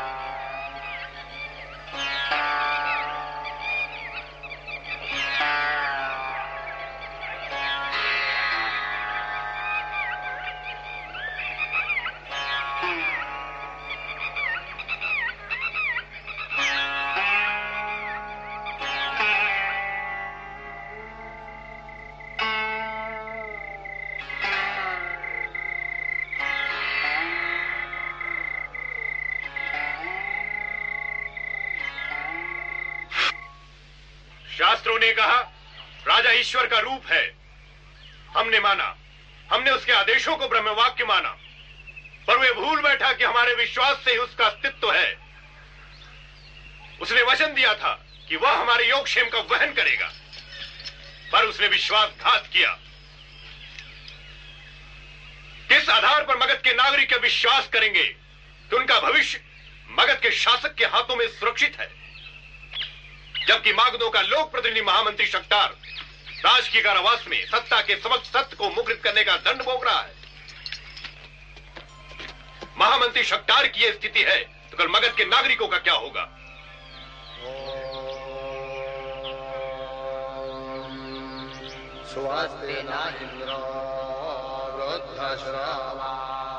चारों वेदों न्याय व धर्मशास्त्र के ज्ञाता व तीनों आश्रमों के प्रतिनिधियों से बनी इस परिषद से मेरी प्रार्थना है कि परिषद गली गली घूमकर, नगर के मार्ग अवरुद्ध कर, महाराज धनंद के विरुद्ध गलत प्रचार कर, आचार्य चणक को रोके। महामात्य वक्रणास परिषद तो स्नातकों के ज्ञान की परीक्षा लेता है, उनका सम्मान करता है। एवं शास्त्र संबंधी विवादों का निर्णय करता है। आचार्य चणक को आदेश देना परिषद के अधिकार क्षेत्र से बाहर की बात है। वह अधिकार तो महाराज धनन का है। पर क्या शास्त्र शिक्षक को विद्रोह और षड्यंत्र का सूत्रपात करने की अनुमति देते हैं? मैं छात्र प्रतिनिधि वेदों को साक्षी रखकर आपसे पूछता हूँ। महामात्य वक्रनाश जो शिक्षक अपने ज्ञान के छत्र से समाज की रक्षा करता है उससे आज सत्ता को भय क्यों लग रहा है? क्या आचार्य चणक कोई आंधी है, जो महाराज धन्नन को सूखे पत्ते की तरह उड़ा ले जाएगी?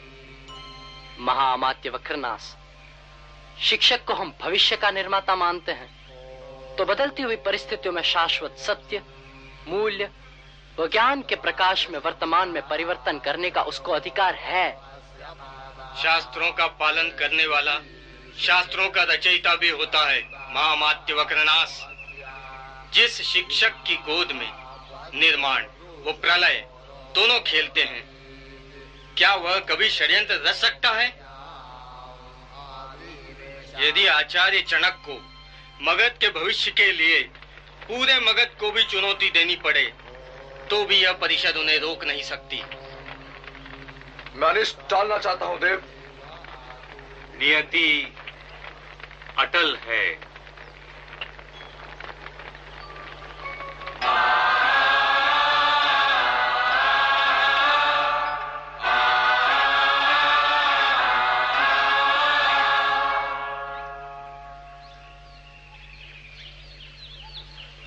शिक्षक पाटलिपुत्र की वीथियों में विद्रोह करने के लिए नहीं खड़ा हुआ हूँ। सत्य के स्वर को संबल प्रदान करने के लिए मागनों को पुकार रहा हूँ, ताकि मगध के नागरिक, मगध के मंत्री परिषद से यह पूछे कि महामंत्री शक्टार को बंदी क्यों बनाया गया? किस अपराध के लिए पाटलिपुत्र के पौर मिलिंद ने महामंत्री शक्टार उनकी संतानों को बंदी बनाया। और क्यों मगध का मात्र वर्ग? इस घटना के बाद भी मूक है। संभवतः मगध का मात्र वर्ग भी इस कुचक्र में सम्मिलित है। और यदि ऐसा है तो पाटलिपुत्र की ऊँची अट्टालिकाओं में बैठे अमात्य वर्ग। वो मगध के राजतंत्र को स्मरण करा दूँ कि मगध के भाग्य विधाता मात्र वे नहीं है। अभी तो मगध जनपद के वे नागरिक भी हैं। जो मगध के पड़कुटीरों में जी रहे हैं। वो सन्यासी जो जीवन का मुँह त्याग चुका है, मगध का हलदारी कृषक जो मगधों का पोषण कर रहा है और गर्भ में आकार ले रहा वो शिशु भी मगध का भाग्य विधाता है। मगध का राजतंत्र भी हमारी आकांक्षाओं, अभिलाषाओं और विश्वासों पर टिका है। वो भी हमारे निर्णयों से बंधा है। और उसी विश्वास का आधार ले, मैं मगध के राजतंत्र से पूछता हूँ कि किस भय से आक्रांत थी मगध की सर्वोच्च सत्ता, कि पाटलिपुत्र में दो छात्रों को दिन दहाड़े पाटलिपुत्र के राजमार्गों पर घसीटा गया। मैं पूछता हूँ मगध के उन नागरिकों से, जो उन छात्रों की दुर्दशा देखकर भी मौन थे, किस भय से आक्रांत है मगध के नागरिक? क्या अपनी इच्छा व्यक्त करने से भी डरते हैं?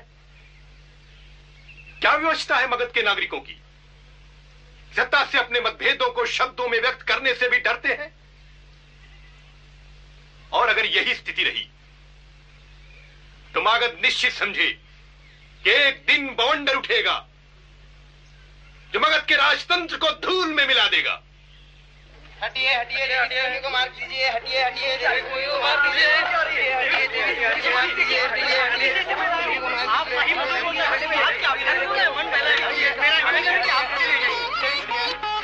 देवी सुमुखी यहाँ देखिए आपकी सुंदरता में और शोभा बढ़ा सके ऐसे पांडे देश के राज समुद्र के मोती विदर्भ कलिंग से लाए गए हीरे देवी सुमुखी मात्र इन्हें एक बार छू कर देखे देवी का मन मोहित हो जाएगा मेरे निवास तक पहुँचा देना जैसी आगे देवी देवी सुमुखी यह शुभ देखिए श्रावस्ती से मैं इसे लाया हूँ। आप सही मधुर बोलता है। आपके अभ्यागत का यह मन बहलाएगा। मेरा निवेदन है कि आप इसे ले जाइए।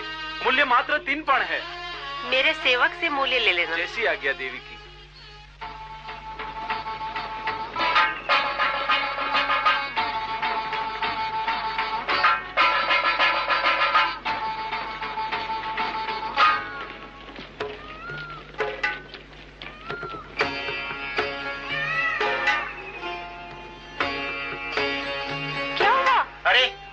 महाराज जा रहे हैं।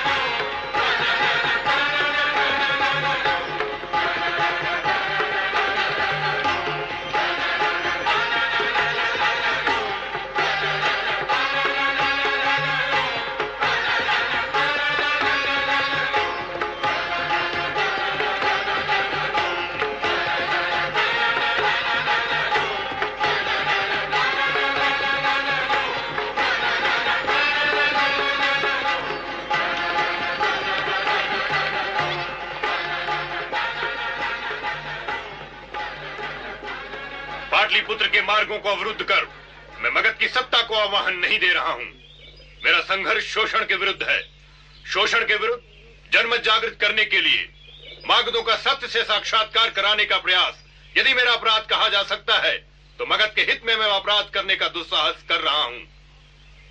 कल दोपहर को महामंत्री शक्टार उनकी संतानों को बंदी बनाया गया और पाटलिपुत्र के नागरिक यह न्याय देख रहे थे। क्या अपराध था महामंत्री शक्टार का कि उन्हें बंदी बनाया गया? क्या अपराध था महामंत्री शक्टार उनकी संतानों का कि उन्हें कारावास में झोंक दिया गया है कोई मागध यहाँ जो धन्नम से शक्टार के बारे में पूछने का साहस कर सकता है। अगर यही वर्तमान है मगध का तो मगध का भविष्य क्या होगा? कब तक हम सहेंगे धननंद के अत्याचार? या अत्याचार का प्रतिकार करने की हमें शक्ति नहीं रही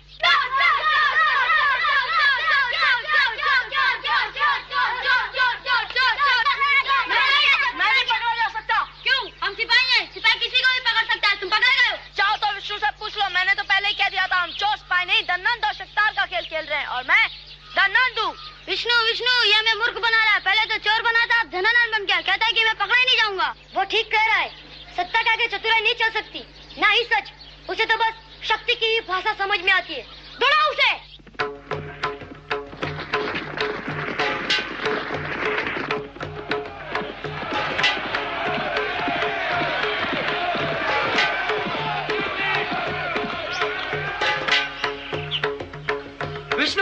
विष्णु विष्णु विष्णु विष्णु विष्णु। पंडित में तुम्हारे पिता हमारा दिन आमने सामने खड़े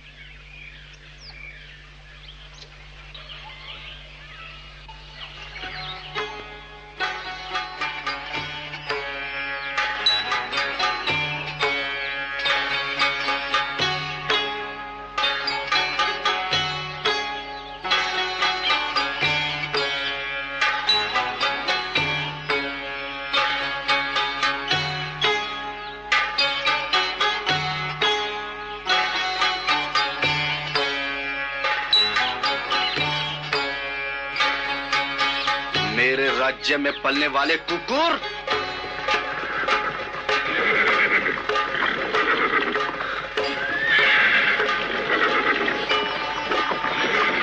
इसको भी इसके मित्र शक्तार के पास पहुँचा दो।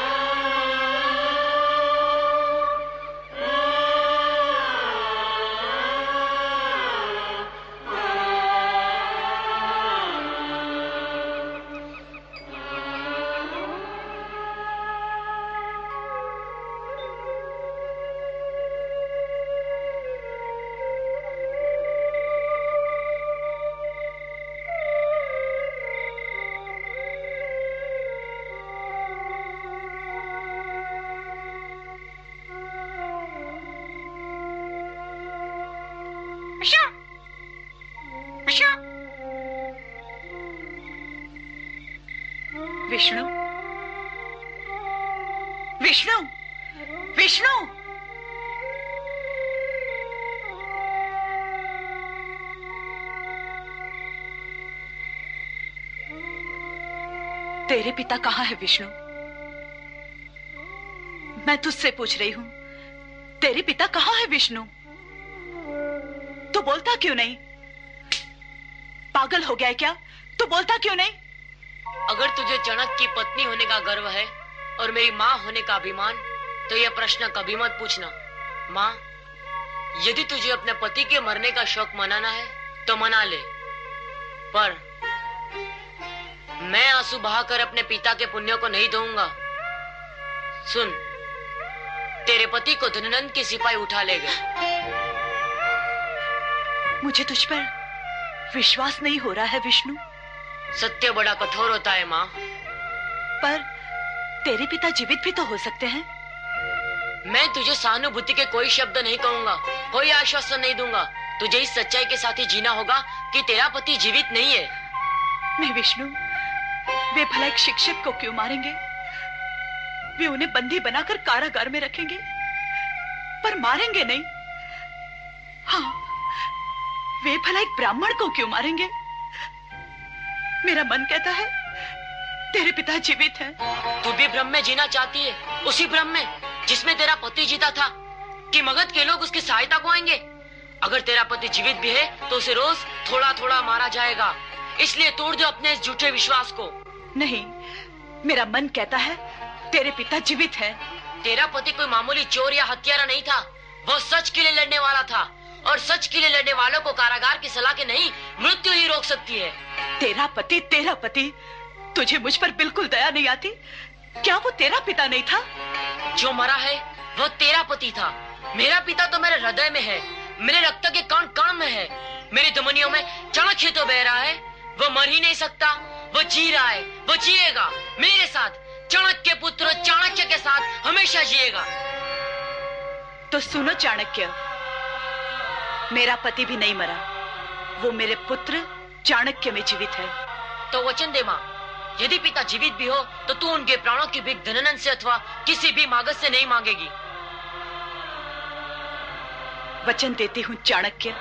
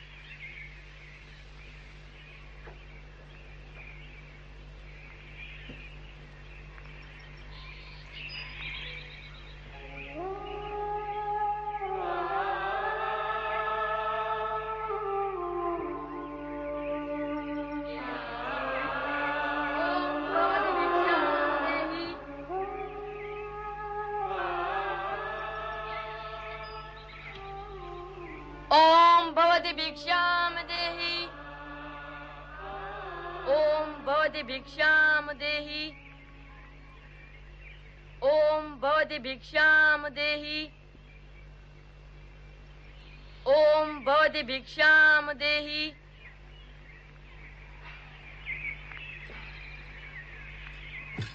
चाणक का पुत्र है वह। एक राजद्रोही के पुत्र को भिक्षा दे। राजकोप की भागी बनना चाहती हो? जा भीतर।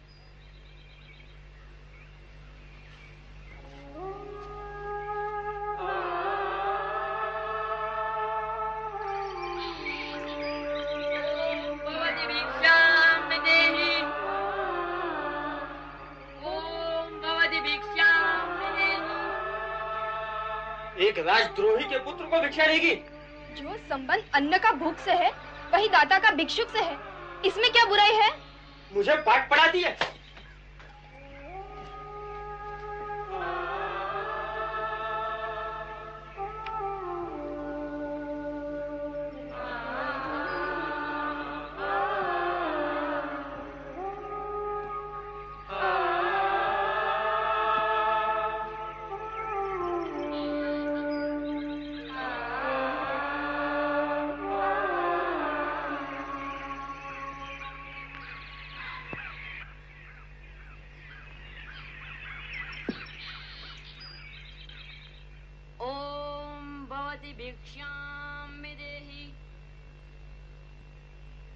तेरे द्वार पहली बार आया हूँ माँ। ओम भवती भिक्षाम देहि। ओम भवती भिक्षाम देहि।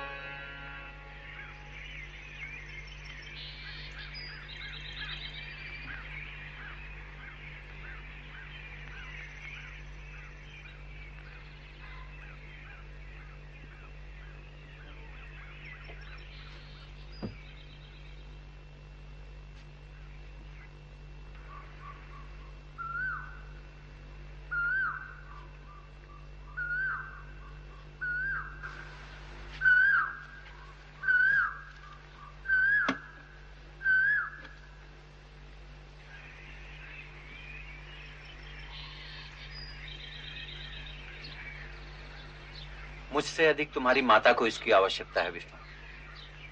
इस समय वो अकेली है निस्सहाय है। इसे ले जाओ और अपनी माता की सेवा करो उनकी देखभाल करो। क्या मगध एक शिक्षक की पत्नी को मुट्ठी भर अन्न थोड़ी सी जीने की आशा और थोड़ी सी सुरक्षा भी नहीं दे सकेगा? एक राजद्रोही की पत्नी को कौन सुरक्षा देना चाहेगा? मेरा पिता राजद्रोही नहीं है आचार्य। पाटलिपुत्र के नागरिकों का मुँह मैं तो नहीं बंद कर सकता। मैं आपके कहने का मर्म नहीं समझ रहा हूँ आचार्य। तुम अब अपने घर चले जाओ विष्णु तुम्हारे यहाँ रहने से दूसरे विद्यार्थियों को आपत्ति हो सकती है।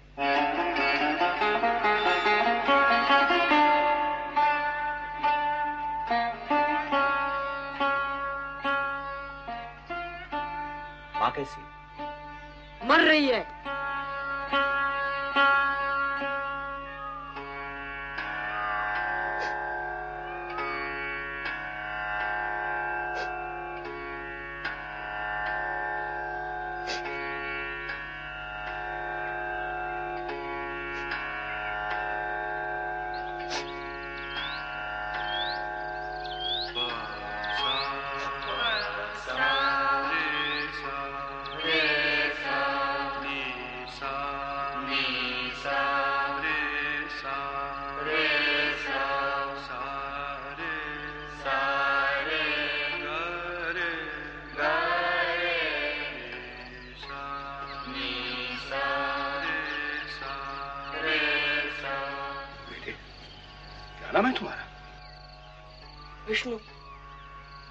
विष्णु आचार्य मैं क्या करूँ आचार्य मैं क्या करूँ वही जो तुझे करना है आचार्य बोल मन के द्वार खोल विष्णु मुझे मेरे आचार्य ने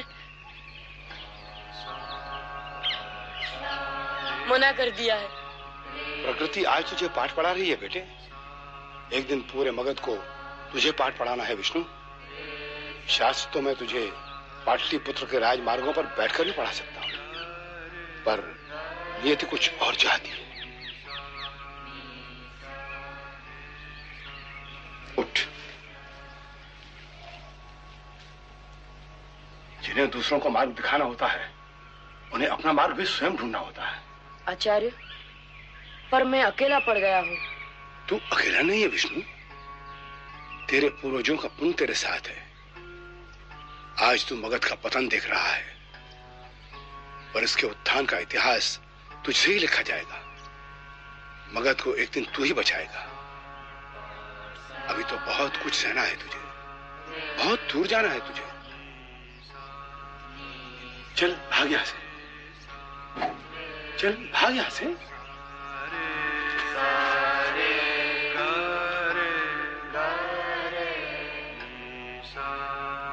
कठिन परीक्षा ले रहा है तू उसकी। पर संभालना भी तू ही।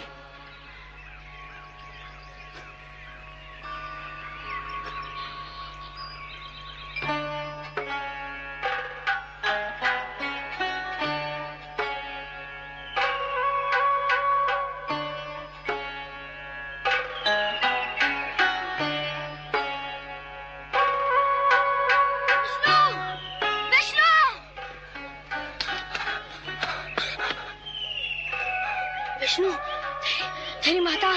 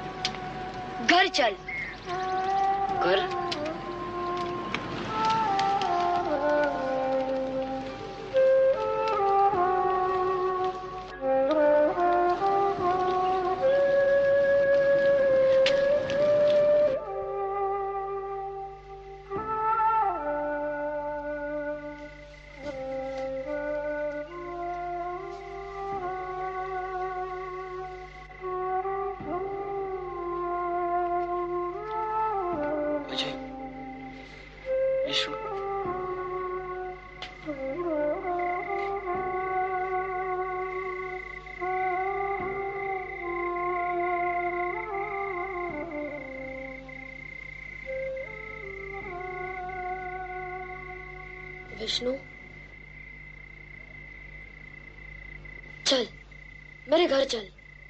जाओ तुम लोग। पर तू अकेला यहाँ? अब मैं निश्चिंत हूँ। अब मुझे कोई चिंता नहीं। अब मुझे कोई रुला नहीं सकता। कोई सता नहीं सकता। कोई कुछ छीन नहीं सकता। तुम क्यों मेरी नाहक चिंता करते हो? जाओ तुम लोग। अब मेरे पास खोने के लिए कुछ नहीं है। विष्णु? जाओ कहो ना?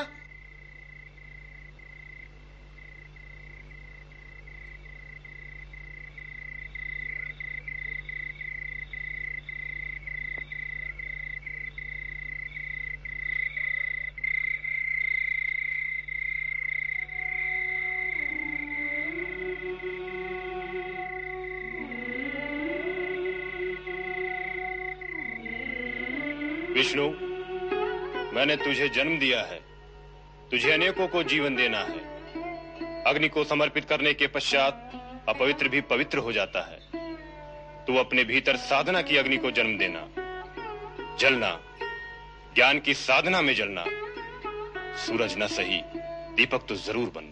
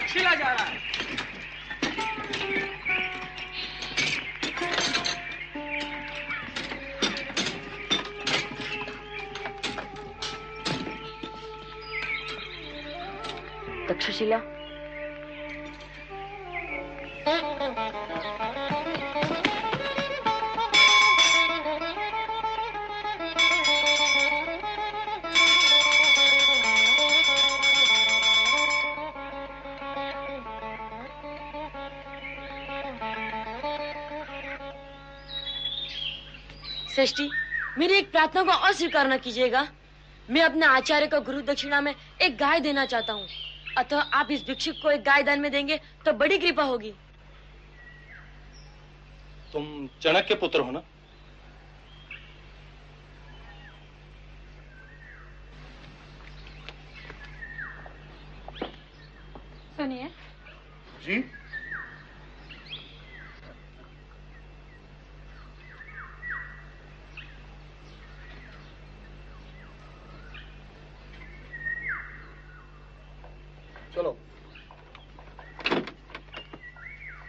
सृष्टि मुझे एक गाय दान में दे दीजिए मैं सदैव आपका ऋणी रहूँगा। चल भाग यहाँ से। तुझे किसी ने यहाँ देख लिया तो मैं संकट में पड़ जाऊँगा। चलो।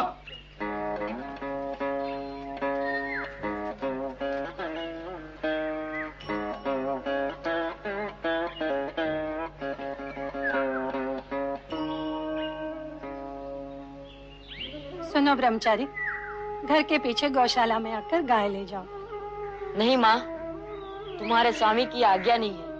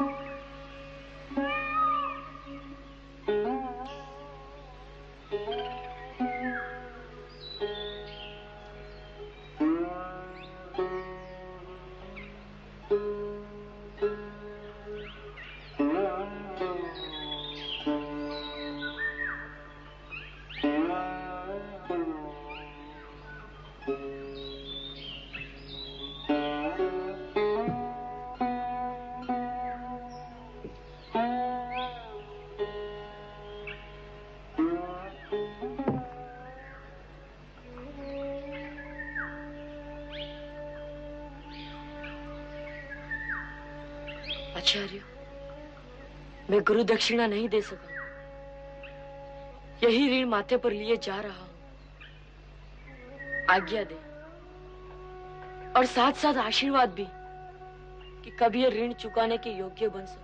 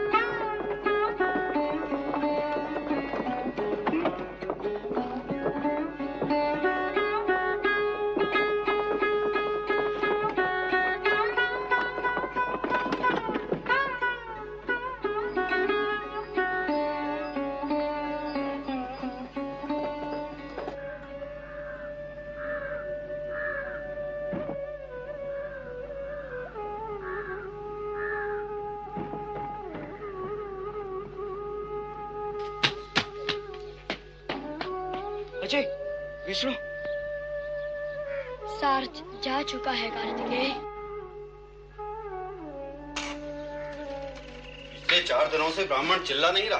भूख अच्छे अच्छों को तोड़ देती है। और ये तो ब्राह्मण ठहरा। पता नहीं महाराज धन नंद ने इसे अब तक जीवित क्यों रखा? इसकी कहानी तब तक समाप्त हो जानी चाहिए थी। और ब्राह्मण है बड़ा हटी। महामात वक्रनाश के लाभ कहने पर भी क्षमा मांगने को तैयार नहीं है। ले खा ले ब्राह्मण। और बाद में मन की भड़ास निकालने के लिए महाराज धनंद को कोसना। अन्न का पात्र खाली करके जल्दी वापस कर। हमें जाना है।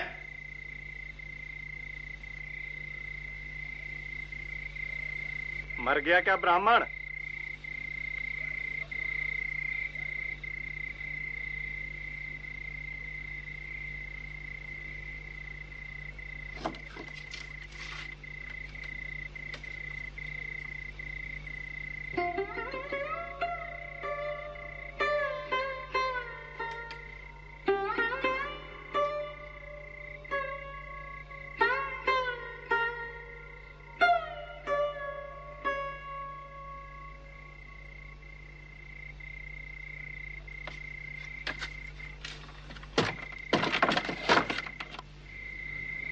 बाद मगध का महामात्य तुम्ही को बनना है कात्यायन। इसीलिए काशी वापस जाओ तो दंड नीति में खूब मन लगाकर पढ़ना। महामात्य। बोलो। मेरा भातृष पुत्र है। बोलो। महामात्य आचार्य चणक की मृत्यु हो गई।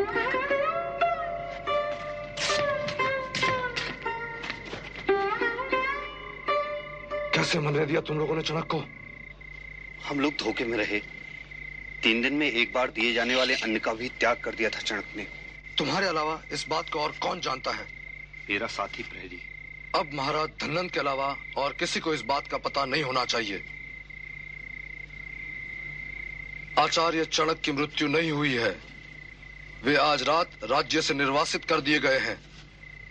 मेरे कहने का अर्थ समझ गए ना? हाँ देव। अब जाओ महाराज धनंद से मैं बात कर लूँगा।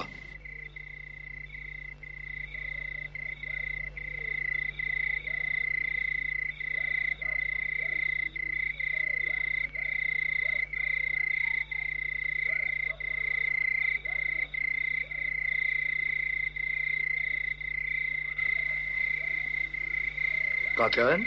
हम्म। क्या सोच रहे हो? सोच रहा हूँ। मगध में एक ब्राह्मण चणक है और एक ब्राह्मण आप हैं। एक और शक्तार हैं और एक और पूरा मंत्री परिषद।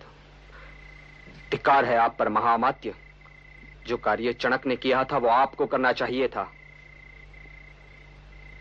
वह मरकर भी आपको पराजित कर गया। आचार्य चणक की मृत्यु भी आपको डराती है, महामात्य। क्या आवश्यकता थी शक्तार को बंदी बनाने की? मैं विवश था, कात्यायन। शक्तार मुझे हमेशा नीचा दिखाने का प्रयत्न करता था। और इसीलिए आपने मगध को अपनी दासी समझ लिया। क्या आप कह सकते हैं कि शक्तार गलत था? अब क्या हो सकता है कात्यायन?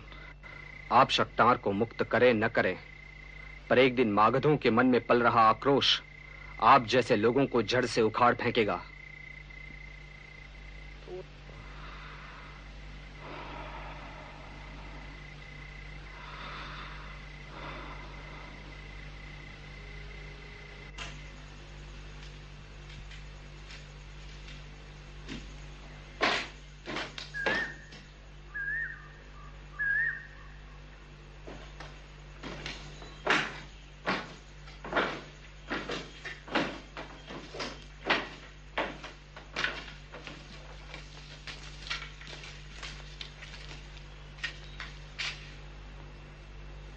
आर्य आर्य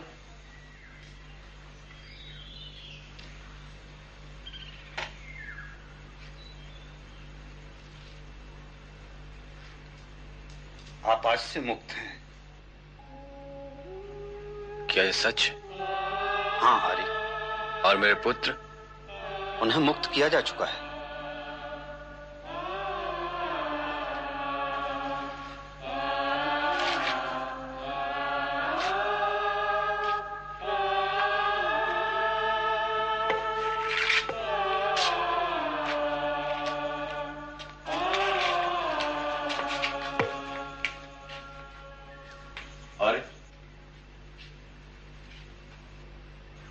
आप का उपयोग कर सकते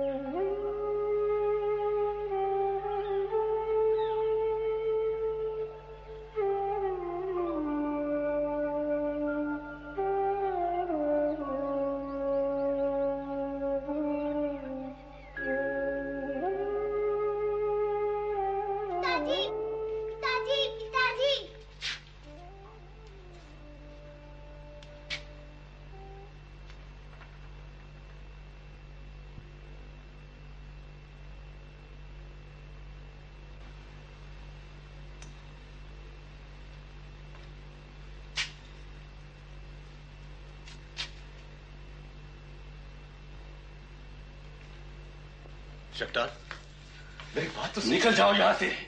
भविष्य में मेरे घर में पाँव भी रखा तो मैं तुम्हें जीवित नहीं छोड़ूँगा। तुम्हारी सहायता और सहानुभूति के अभाव में भी शक्तार जीवित रहेगा पावर मिलेन शक्तार मेरी बात तो सुनो। आज के बाद भविष्य में किसी ने भी इसे इस घर में प्रवेश दिया तो मुझसे बुरा कोई ना होगा। शक्तार मेरी व्यवस्था को समझने का प्रयास करो। मैं आज भी तुम्हारा मित्र हूँ। मैं महाराज की आज्ञा को कैसे टालता? पर फिर भी उस दिन मैंने सिपाहियों को अपने साथ हथियार लाने से रोका था। चाहो तो मेरी हत्या कर दो, पर अपने घर के द्वार मेरे लिए बंद मत करो। भामिनी? भामिनी, तुम जानती हो मैं सदैव तुम्हारे परिवार के साथ रहा हूँ। तुम तो शक्तार को समझा सकती हो। श्रियक?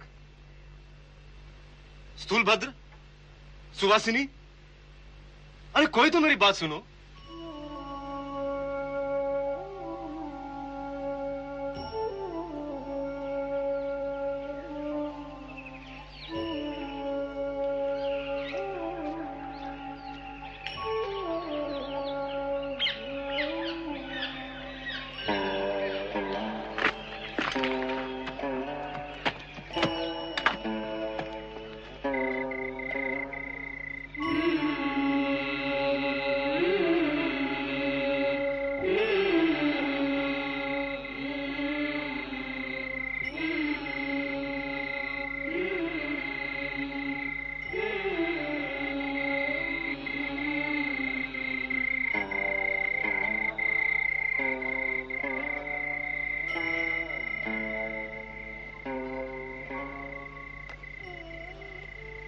पिताजी आर्य साहब की प्रतीक्षा कर रहे हैं।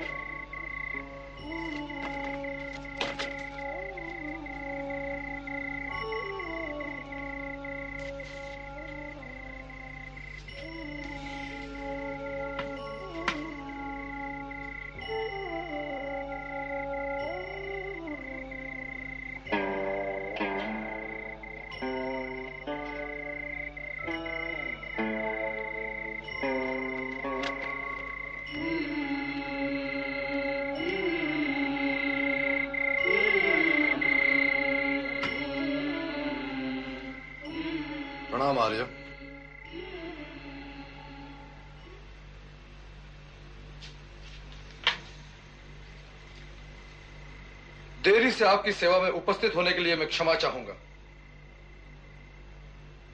सम्राट की ओर से मैं संदेश लाया हूँ।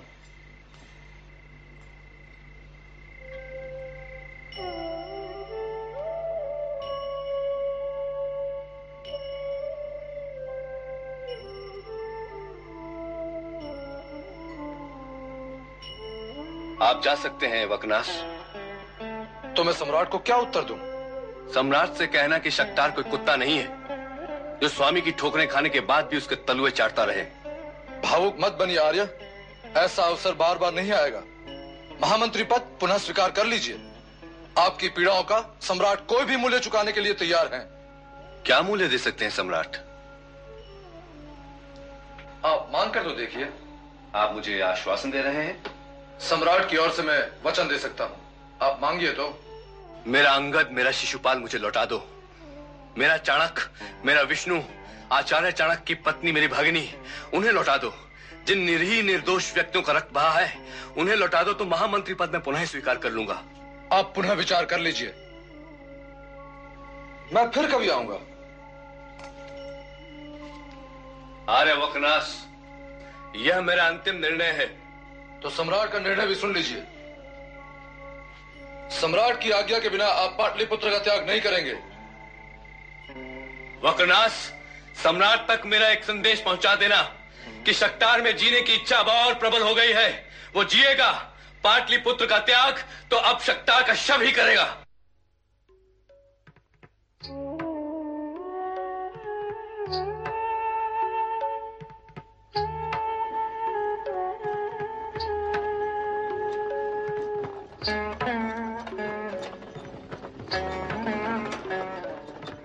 thing.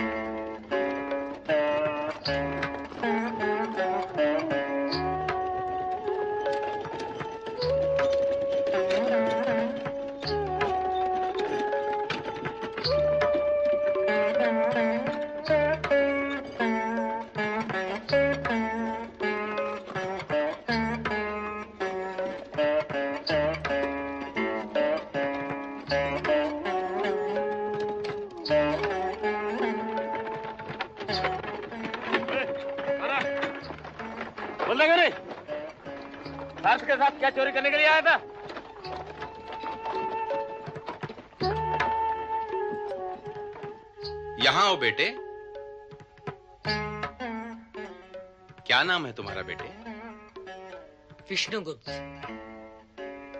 कहाँ जाना है? तक्षशिला। पढ़ने जा रहे हो? हाँ। पाटलिपुत्र में तुम्हारा कौन है?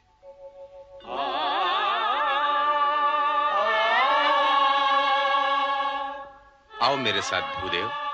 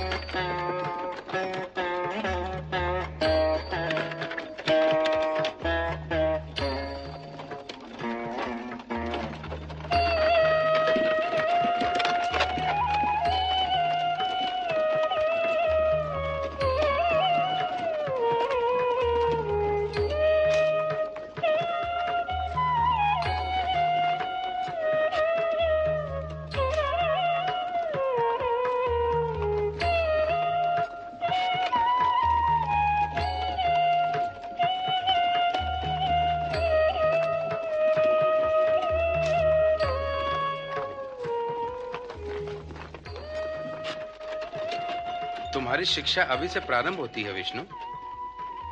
सोना पाँच प्रकार का होता है। उसके रंग भी पाँच होते हैं। पहला प्रकार, मेरु पर्वत से निकलने वाली नदी से उत्पन्न। जामुनी रंग के समान, जामुनर।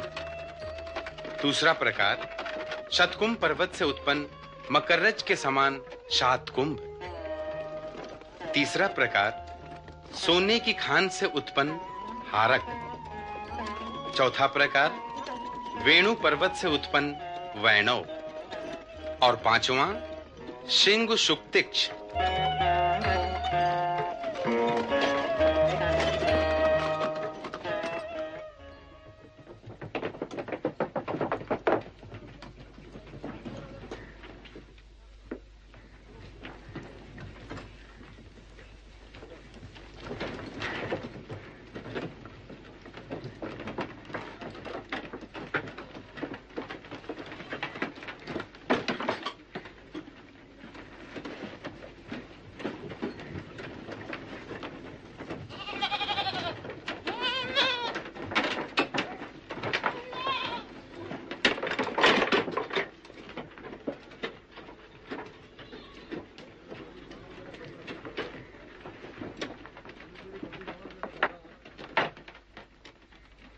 गुरुकुल का मार्ग किसी से भी पूछ लेना।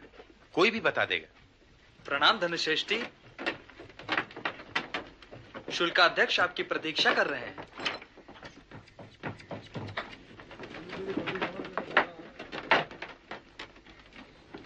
इस बार तक्षशिला आने में बड़ी देर लगा दी। हाँ इस बार मथुरा में मैं कुछ ज़्यादा समय रुक गया।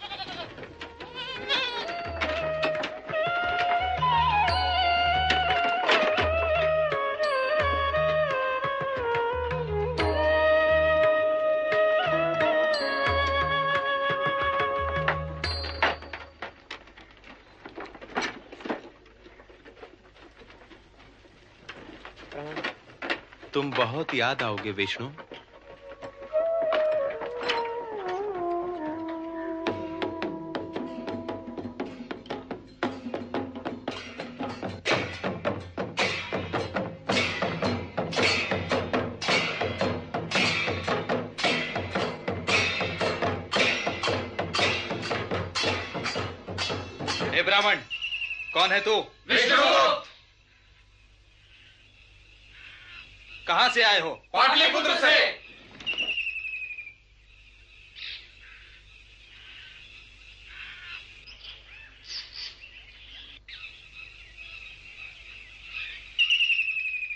ये आप क्या कर रहे हैं भूदेव? जो ज्ञान देता है और मार्ग दिखाता है वह गुरु होता है धनश्रेष्ठी और गुरु पिता के समान होता है। विष्णु धन सृष्टि को सारे उत्तरापथ में सभी जानते हैं। जिस दिन आवश्यकता हो धन सृष्टि को पुकार लेना। वो जहाँ भी होगा तुम तक अवश्य पहुँच जाएगा। जाओ देव। जाओ।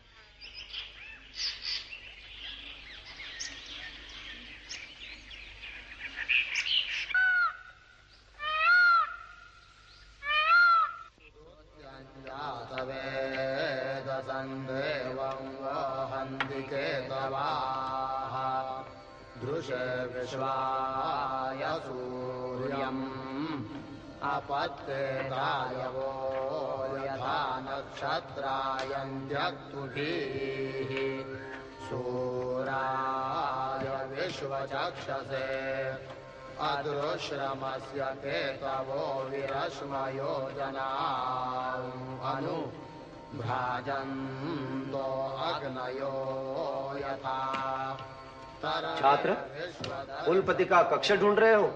हाँ आओ मेरे साथ। विश्वमाभातिरोचनम्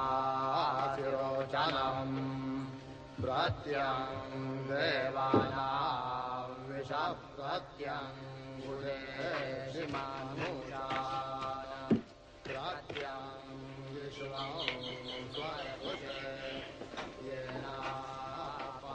आचार्य प्रणाम।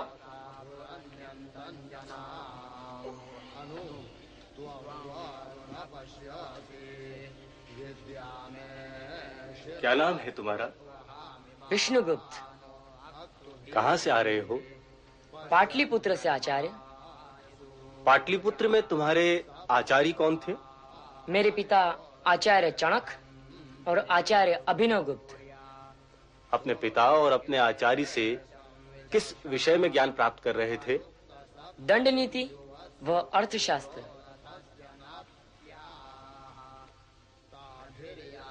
विष्णुगुप्त राजनीति को राजनीति ही क्यों कहते हैं? आचार्य अनुचित मार्ग से उचित मार्ग पर ले जाने की क्रिया ही परमार्थ नीति है। इसीलिए कहा गया है नयनाथ नीति रुचते व्यक्ति को अनुचित मार्ग से उचित मार्ग पर लाना यह राजा का कर्तव्य है। अतः इस नीति का कर्ता राजा होने के कारण ही इसे राजनीति कहते हैं। मंत्री परिषद में मंत्रियों की संख्या के बारे में अर्थशास्त्र के विद्वानों का क्या मत है विष्णुगुप्त? मनु के अनुयायियों के अनुसार मंत्री परिषद में बारह अमात्यों की नियुक्ति की जानी चाहिए। बृहस्पति के अनुयायी सोलह मंत्रियों के पक्ष में है।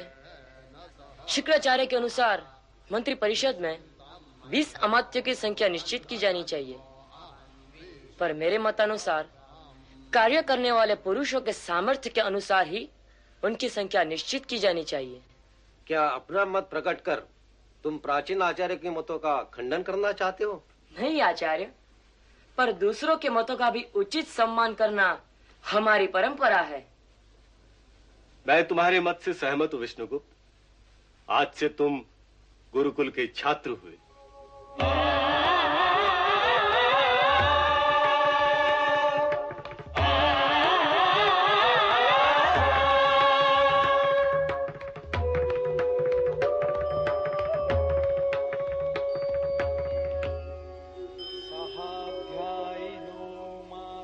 आचार्य भारद्वाज का मत है? कि राजा अपना सहपाठियों को अमात्य पद पर नियुक्त करे, क्योंकि उनके हृदय की पवित्रता से वह सुपरिचित होता है और वह उनकी कार्यक्षमता से भी परिचित होता है। और ऐसे ही अमात्य राजा के विश्वास पात्र होते हैं। पर आचार्य विशालाक्ष का कहना है कि साथ पढ़ने वालों को अमात्य बनाना ठीक नहीं है, क्योंकि एक साथ खेलने, उठने बैठने के कारण साथ में पढ़ने वाले मित्र अमात्य राजा का तिरस्कार कर सकते हैं। इसलिए गुप्त कार्यों में जो राजा का साथ देते रहे हो, उन्हीं को अमात्य बनाना चाहिए। गुप्त बातों का भेद खुल जाने के भय से ऐसे लोग राजा का अपमान नहीं करते। पर आचार्य पाराशर के मत से आचार्य विशालाक्ष की युक्तियाँ दोषपूर्ण है। क्योंकि भेद खुल जाने की बात तो राजा व अमात्य दोनों पर एक समान लागू पड़ती है। ऐसा करने से यह भी तो संभव है कि गुप्त बातों का भेद खुल जाने के भय से राजा ही अमात्य के हाथ की कठपुतली बन जाए। राजा जिन लोगों से जितना ही अपनी गुप्त बातें प्रकट करता है, उतना ही वह उन लोगों के वश में हो जाता है। इसलिए, जो पुरुष राजा की प्राणघातक आपत्तियों से रक्षा करे, उसको राजा अमात्य नियुक्त करे। पर आचार्य बाहुदंती पुत्र के मत से यह भी ठीक नहीं। उनके अनुसार नीति शास्त्र पारंगत, पर क्रियात्मक अनुभव से शून्य व्यक्ति राज कार्यों को नहीं कर सकता। इसलिए जो लोग कुलीन, बुद्धिमान विश्वास पात्र वीर और राजभक्त हो, उन्हें अमात्य पद पर नियुक्त करना चाहिए।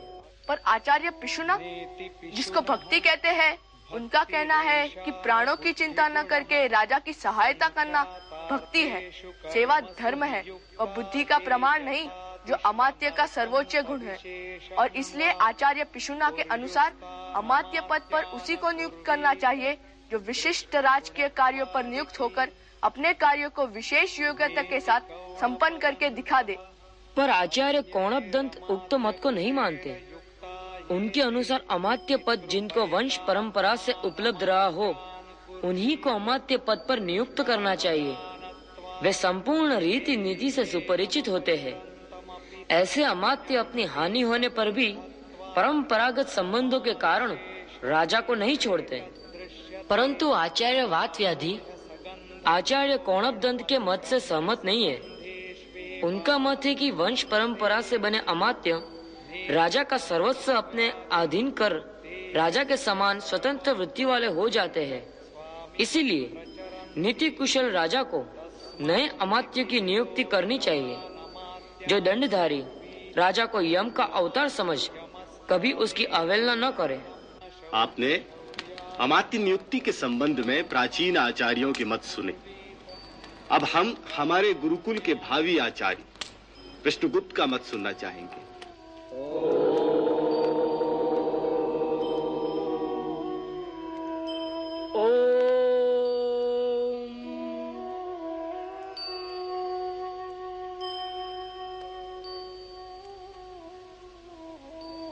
मेरे मतानुसार आचार्य भारद्वाज से लेकर आचार्य बृहस्पति तक की विचार परंपरा अपने अपने स्थान पर ठीक है। किसी भी पुरुष के सामर्थ्य की स्थिति, उसके कार्य की सफलता पर निर्भर है।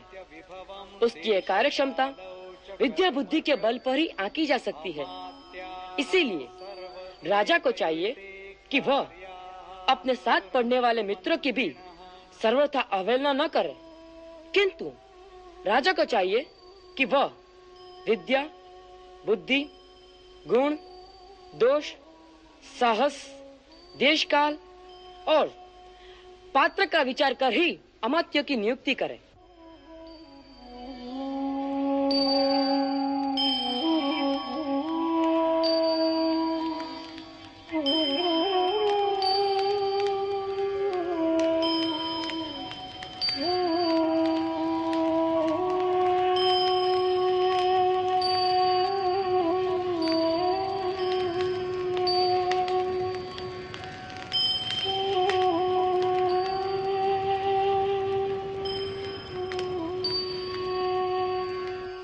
आठ वर्ष पूर्व आप सब एक छात्र के रूप में यहाँ आए थे और आज आठ वर्ष पश्चात तक्षशिला गुरुकुल के स्नातक होकर आज अपने अपने घर जा रहे हैं। पर गुरुकुल के एक स्नातक को गुरुकुल आज घर जाने की आज्ञा नहीं दे रहा है। इसलिए नहीं कि ज्ञान में वह अभी अधूरा है, पर इसलिए कि राजनीति शास्त्र के उस अनूठे शिल्पी के हाथों कुछ और शिल्प गढ़ते गुरुकुल देखना चाहता है। मेरे जीवन में एक लंबे अंतराल के बाद मुझे ऐसा लगा कि गुरुकुल में आया यह छात्र देश के लिए नया इतिहास कर सकता है। मुझे आज भी याद है, आठ वर्ष पूर्व एक निर्धन, असहाय, निराश छात्र मेरे पास आया था और उसे देखते ही मुझे लगा कि तक्षशिला के गुरुकुल के इतिहास में एक नया अध्याय जुड़ रहा है। और मेरा विश्वास आज और दृढ़ हुआ। जब गुरुकुल के समस्त आचार्यों ने आज ही बने एक स्नातक को राजनीति शास्त्र के आचार्य पद हेतु चुना। आज आप सब जब अपने अपने घर जा रहे हैं, उसे भी अपना घर याद आ रहा होगा। उसे भी अपना गाँव बुला रहा होगा। वे स्मृतियाँ, वे गलियाँ, वे साथी, जो आठ वर्ष पूर्व, वो बहुत पीछे छोड़ आया था, सब उसे बुला रहे होंगे। किंतु उस घर, उस गाँव, उस नगर से तक्षशिला का गुरुकुल आज उसे मांग रहा है। कल तक जो तुम्हारा विष्णुगुप्त था, आज वो हमारा आचार्य विष्णुगुप्त है। मैं विष्णुगुप्त से प्रार्थना करता हूँ, यदि उन्हें आपत्ति न हो तो यहाँ आकर आचार्य पद ग्रहण करें।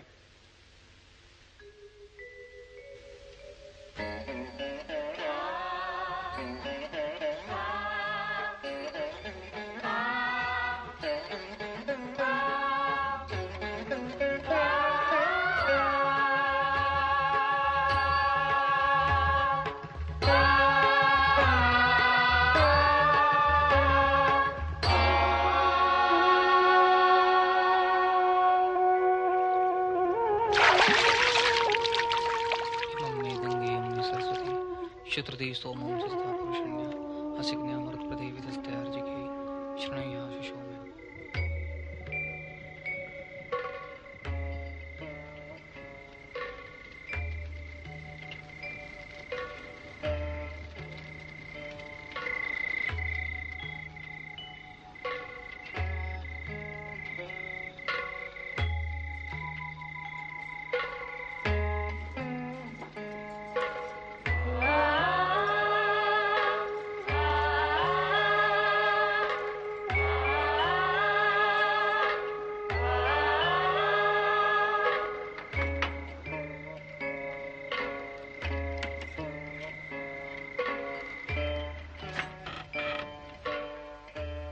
तुम्हें किसी ने आते तो नहीं देखा? नहीं तो।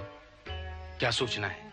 के के प्रदेश से महाराज पर्वतेश्वर का राजदूत चंड वर्मा आज तक्षशिला आ रहा है। और केकय का गुड़ पुरुष मृत्युंजय? चंड वर्मा के के के वापस जाने के बाद ही वह तक्षशिला में प्रवेश करेगा। तुम्हें क्या लगता है तक्षशिला पर केकय का आक्रमण होगा? हम गुप्तचर हैं अष्टावक्र। हमारा काम आज्ञा का पालन करना है निर्णय करना नहीं। युवराज आंभी और सेनापति पर तुम ध्यान रख रहे हो ना? दोनों इस समय देवी शुभदा के यहाँ विश्राम कर रहे हैं। चक्रवाक देवी शुभदा के कुशल क्षेम का उत्तरदायित्व तो तुम्हारे कंधों पर है। निश्चिंत रहो। तुम देवी शुभदा के निवास के आसपास घूमते रहना पर सतर्क रहना। अब तुम जाओ। ठीक है।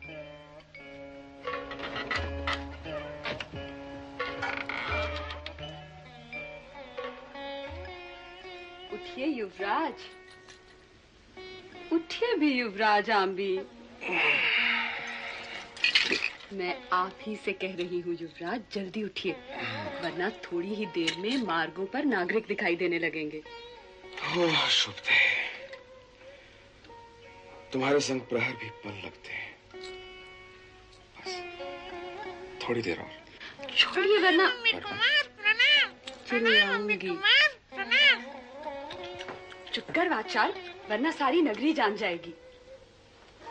अब जाइए भी।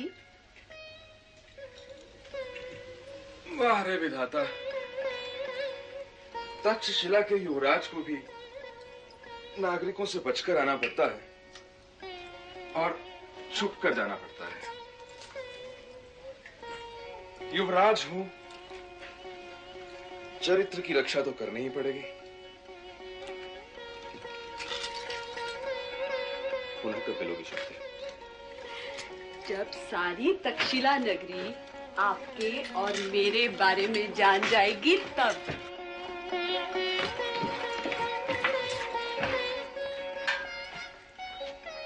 ओह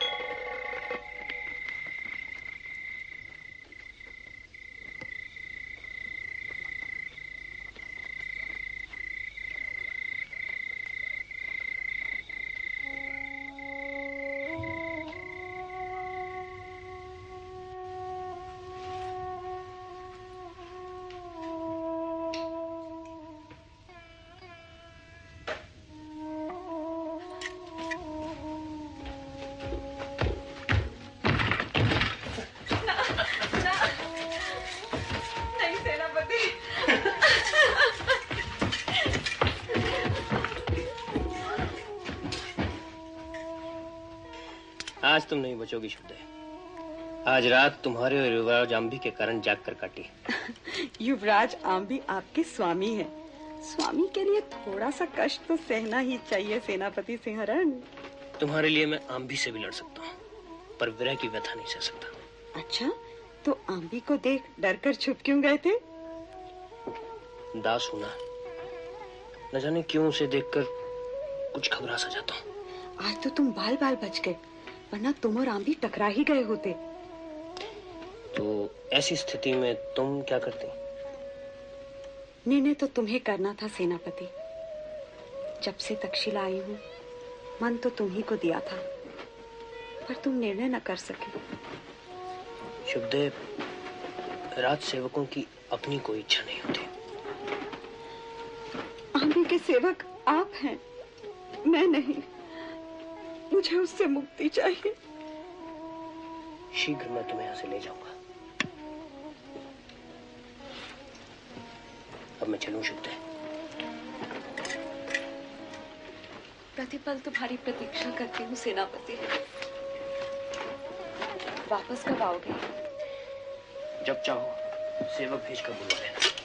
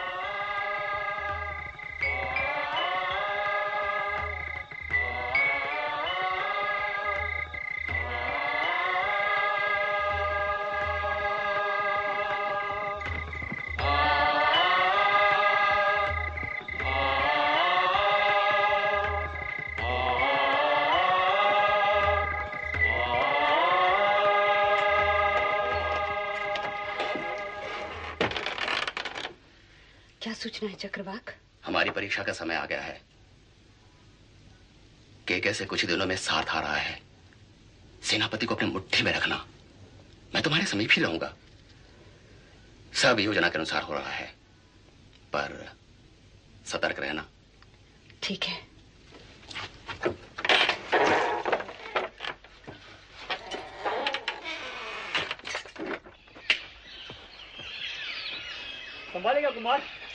मत करो।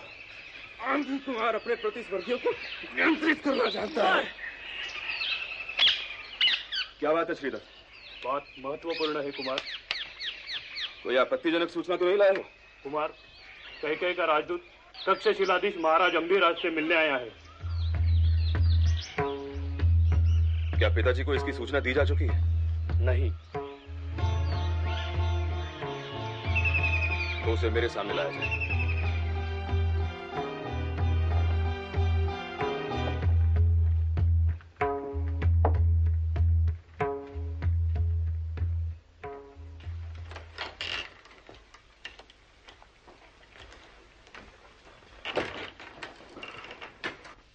प्रणाम तक्षशिलाधीश केकई महाराज का दूत चंड वर्मा आपको प्रणाम करता है।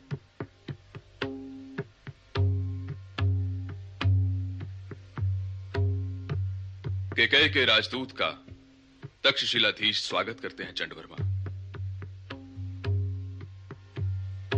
आओ राजदूत, आसन ग्रहण करो। संकोच मत करो चंडवर्मा। केकय के राजदूत को हम अपना मित्र समझते हैं। आसन ग्रहण करो, राजदूत। मैं अपने दूत कर्म का निर्वाह करने तक्षशिला आया हूँ। आसन ग्रहण करने नहीं। तो इसमें आपत्ति ही क्या है? मैं कैकय राज पौरव का संदेश ग्रहण करने के लिए प्रस्तुत हूँ, पर मैं आपको संदेश देने में असमर्थ हूँ। तो यहाँ किस लिए आए हो? मैं तक्षशिलाधीश आंभी राज को संदेश देने आया हूँ। आंभी कुमार को नहीं। तो क्या एक दूत को भी आंभी कुमार की सत्ता का परिचय देना होगा? के केकय तक्षशिला में मात्र आंभी राज की सत्ता को स्वीकार करता है। आंभी कुमार की नहीं। आंभी कुमार उसी सत्ता का उत्तराधिकारी है दूत। मैं आपसे उत्तराधिकारी की चर्चा करने नहीं आया हूँ। मैं तक्षशिला नरेश आंभी राज को कैके राज पौरव का संदेश देने आया हूँ। अतः आपसे प्रार्थना करता हूँ कि आप महाराज आंभी तक पहुँचने के लिए मेरा मार्ग प्रशस्त करें। तुम दुराग्रह कर रहे हो दूत। मेरे पास चीख चीख कर आंभी राज को पुकारने के अतिरिक्त अब कोई मार्ग नहीं रह गया, कुमार। तुम जा सकते हो दूध प्रतिहारी, के दूध को अभी रात तक पहुँचा दो।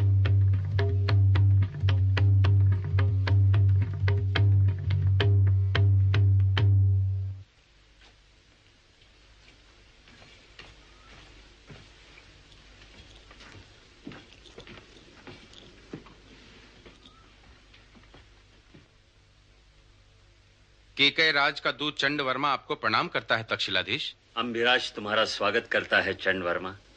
कहो। देव आपको केके राज की ओर से नम्र प्रणाम कर केके राज ने संदेश देने के लिए कहा था। महाराज पौरव ने निवेदन किया है कि गांधार भारत का सीमा प्रांत है और हमें गर्व है कि भारत के सीमा प्रांतों की रक्षा का भार आप जैसे सुयोग व्यक्तियों के हाथों में है। पर बार बार तक्षशिला के सैन्य बल द्वारा केकई की सीमाओं पर अकारण ही आक्रमण कर भय व अराजकता का वातावरण फैलाने का प्रयास अवांछनीय है केकई सीमांत प्रदेशों में शांति चाहता है।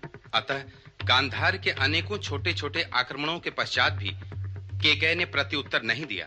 तक्षशिला का सैन्य बल कैकय के सीमांत प्रदेशों से कैकय के नागरिकों का पशुधन बलपूर्वक उठा ले जाता है। कैकय की सीमा पर स्थित आवासों को उध्वस्त कर देता है। गांधार की सीमाओं से विदेशी नागरिकों को अनअधिकृत रूप से कैकय में प्रविष्ट कराने का तक्षशिला द्वारा प्रयास किया जाता है। तक्षशिला की सत्ता उन्मुक्त रूप से कैकय के सीमा प्रदेशों में अपराधियों को हथियार दे, उन्हें कैकय के शासन के विरुद्ध उकसाती है।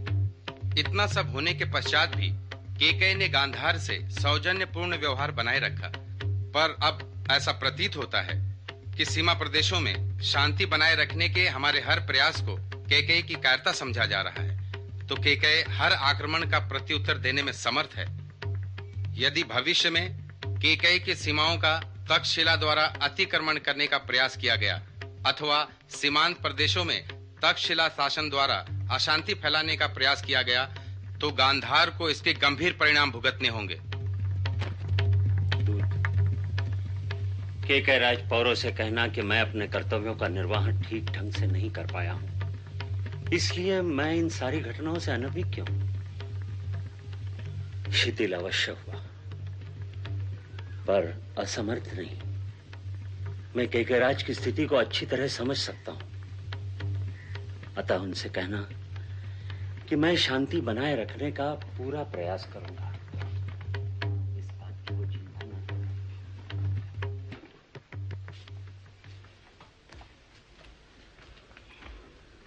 प्रणाम कुमार। केकय का दूत आया था सेनापति। मुझे सूचना मिली देव। तो केकय को प्रत्युत्तर दे आओ सेनापति। केकय की सीमाओं पर शांति नहीं रहनी चाहिए। केकय प्रदेश की सीमाओं पर मैं हाहाकार सुनना चाहता हूँ सरदार देव मंत्री सुषेण ने सीमा पर किसी भी प्रकार का उत्पात मचाने से मना किया है। तो क्या तक्षशिला के युवराज को मंत्री सुषेण की आज्ञा माननी पड़ेगी? प्रणाम युवराज आइए मंत्रीवर आप ही की प्रतीक्षा कर रहा था। आपकी ओर से सूचना पाते ही मैं दौड़ा आया। सब कुशल तो है युवराज। मंत्री मंत्रीवर सेनापति सेहरन कैकई की सीमाओं पर उत्पात मचाने के लिए आपकी आज्ञा चाहते हैं। उन्हें आज्ञा दीजिए। पर किस आधार पर हम कह की सीमा पर उत्पात करें? वितस्ता के जल के बंटवारे को लेकर। वितस्ता के जल को लेकर हमारा उनसे कोई विवाद नहीं है। पर हमें विवाद करना है। मैं कैकई की सीमाओं पर शांति नहीं देख सकता मंत्रीवर पर यह गलत होगा युवराज। तो सही कारणों को ढूंढिए मंत्रीवर पर कैकई की सीमाओं पर संघर्ष होना ही चाहिए। यह संभव नहीं है युवराज। क्या विवाद को जन्म दे पाना संभव नहीं है मंत्रीवर कैकई के सीमांत प्रदेशों में जहाँ हमारी भाषा बोली जाती है वह क्षेत्र हमारा है। जहाँ हमारे देवी देवताओं की पूजा की जाती है वह क्षेत्र भी हमारा है। क्या तक्षशिला उस क्षेत्र पर अपना नैसर्गिक अधिकार छोड़ दे? जो भूमि कैकई ने बल से हथियाई है वह भूमि हमारी है।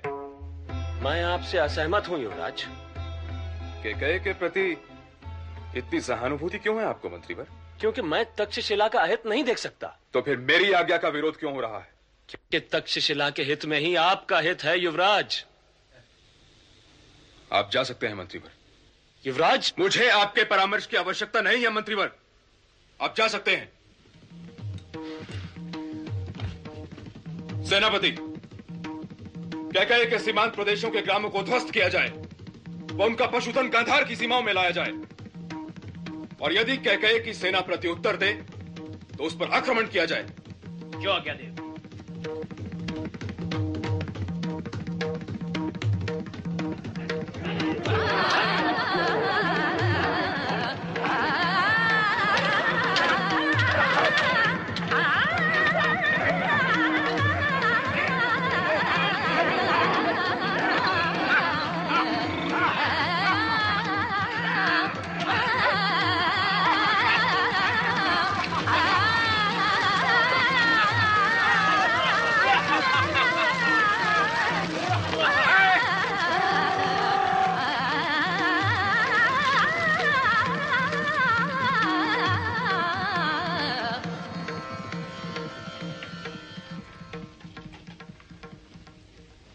आपने मुझे बुलाया पिताजी?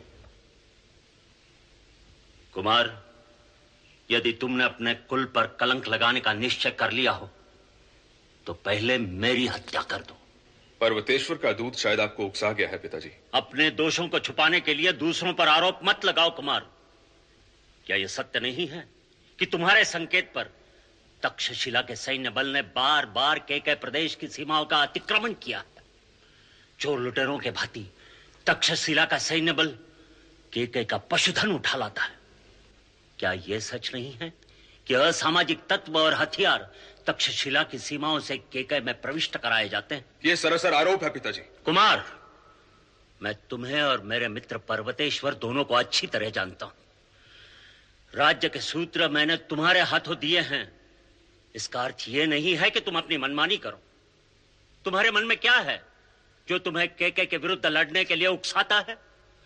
पर्वतेश्वर चाहते तो दूध के साथ सैन्य बल भी भेज सकते थे पर उन्होंने ऐसा नहीं किया क्योंकि वे सीमांत प्रदेशों के रक्षकों का सम्मान करते हैं। हम सीमांत प्रदेशों के रक्षक नहीं स्वामी हैं पिताजी और सीमांत प्रदेश के स्वामी अपने सम्मान की रक्षा करने में समर्थ हैं। पौरव में यदि साहस है तो वो तक्षशिला का अपमान करके तो देखे।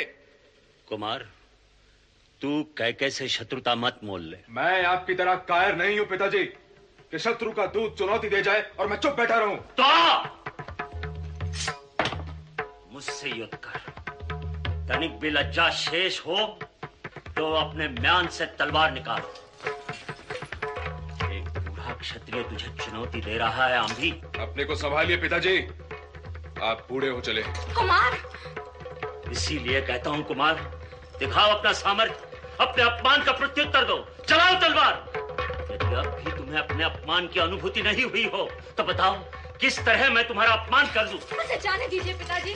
कहा अब इस कक्ष से एक शव ही जाएगा। इस दुष्ट का अब एक पल भी जीना अब इस कुल का अपमान। कुमार तुम जाओ। जाओ हट जाओ मेरे रास्ते से। यदि ये जीवित रहा तो एक दिन तू भी पछताएगा। कुमार तुम जाओ।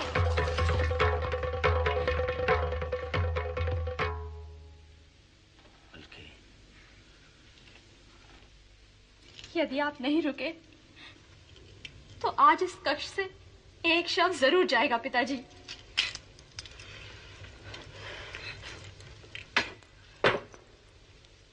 तस्य समन्ततो मण्डलीभूता तस्य समन्ततो मण्डलीभूता तस्य समन्ततो मण्डलीभूता भूम्यनन्तरा अरिप्रकृतिः। भूम्यनन्तरा अरिप्रकृतिः। भूम्यनन्तरा अरिप्रकृतिः। तथैव भूम्येकान्तरा।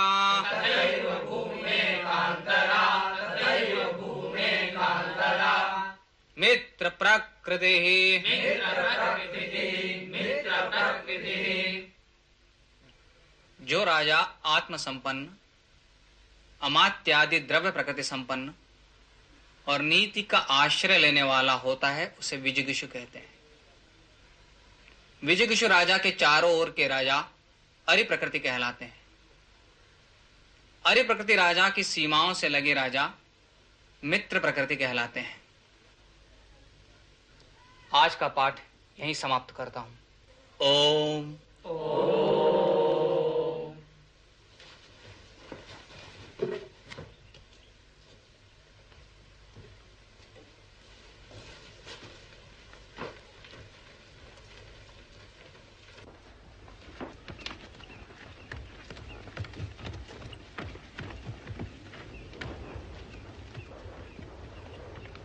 विजयगिशु राजा के चारों ओर के राजा अरि प्रकृति कहलाते हैं। अर्थात अभिसार व के गांधार के स्वाभाविक शत्रु हुए। ढोरों को चोर की तरह उठाकर ले जाने वाले राजनीतिज्ञ नहीं होते पिशुना। अम्बी मूर्ख है। और उसका पिता अंबिराज वृद्धावस्था में विवश है। पर एक बार तक्षशिला में आचार्य विष्णुगुप्त से सलाह कर लेनी चाहिए मंत्रीवर। आचार्य विष्णुगुप्त तक्षशिला में मेरे सहपाठी रह चुके हैं। आचार्य विष्णुगुप्त राजनीति का पाठ ज़रूर पढ़ाते हैं, पर राजनीति से अलिप्त रहते हैं। उनकी दृष्टि में भारत के सभी जनपद एक समान है। वो जनपदों के संघर्ष में नहीं पड़ेंगे। यदि उन्हें हमारी योजना की गंध भी आई तो वो हमें रोकने में भी समर्थ हैं। इसीलिए मैंने केकई के गुप्तचरों को तक्षशिला के गुरुकुल से दूर रहने के लिए कहा है। मैं तक्षशिला में वर्षों तक गुप्तचर का काम कर चुका हूँ पर आचार्य से कभी मुठभेड़ नहीं हुई। अच्छा ही हुआ जो बच गए। वरना बाहर से शांत दिखाई देने वाला वह व्यक्ति भीतर से ज्वालामुखी है। महाराज पर्वतेश्वर की जय हो।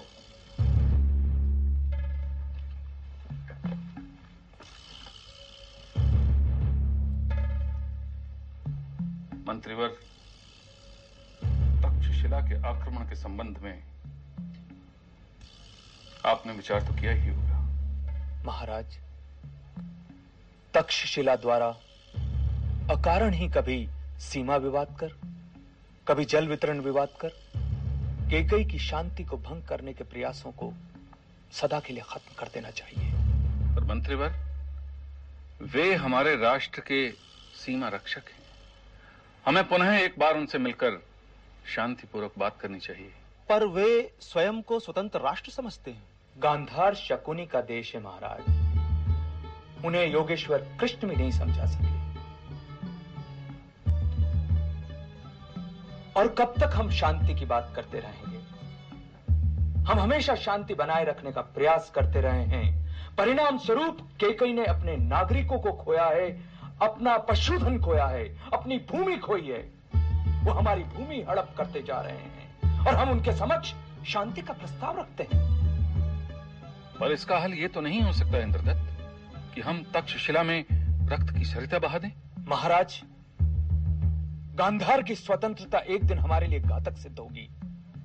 जहाँ आम्बे जैसा शासक हो वो अपने स्वार्थों के लिए अपनी मातृभूमि को भी दाव पर लगा देगा। अतः केकई का हित इसी में है कि वो गांधार की सीमाओं की रक्षा का भार स्वयं वहन करे।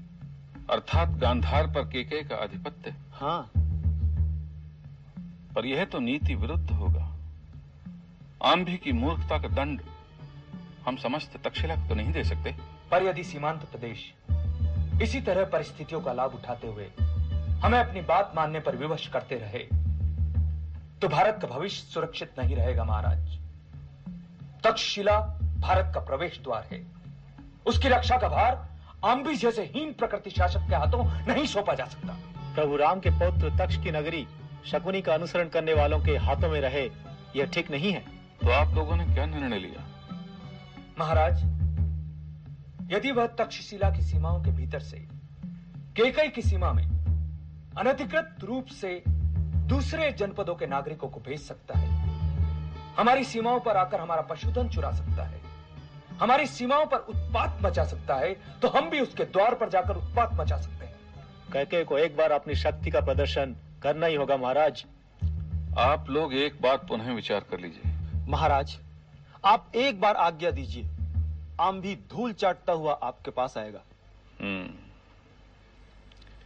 तक्षशिला में हमारे गुप्तचरों की क्या स्थिति है? महाराज, आपका आदेश पाते ही मृत्युंजय तक्षशिला पहुँच जाएगा और अपनी योजनाओं को कार्यान्वित कर देगा। हमारे गुप्तचर अष्टावक्र और चक्रवाक वर्षों से तक्षशिला में निवास कर रहे हैं। उन्हें पहले से ही सावधान किया जा चुका है।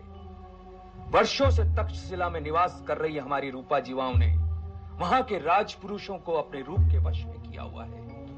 देवी शुभदा वह उन्हीं रूपा जीवाओं के घरों में वादक पाचक और सेवक के रूप में हमारे कई वीर काम कर रहे हैं।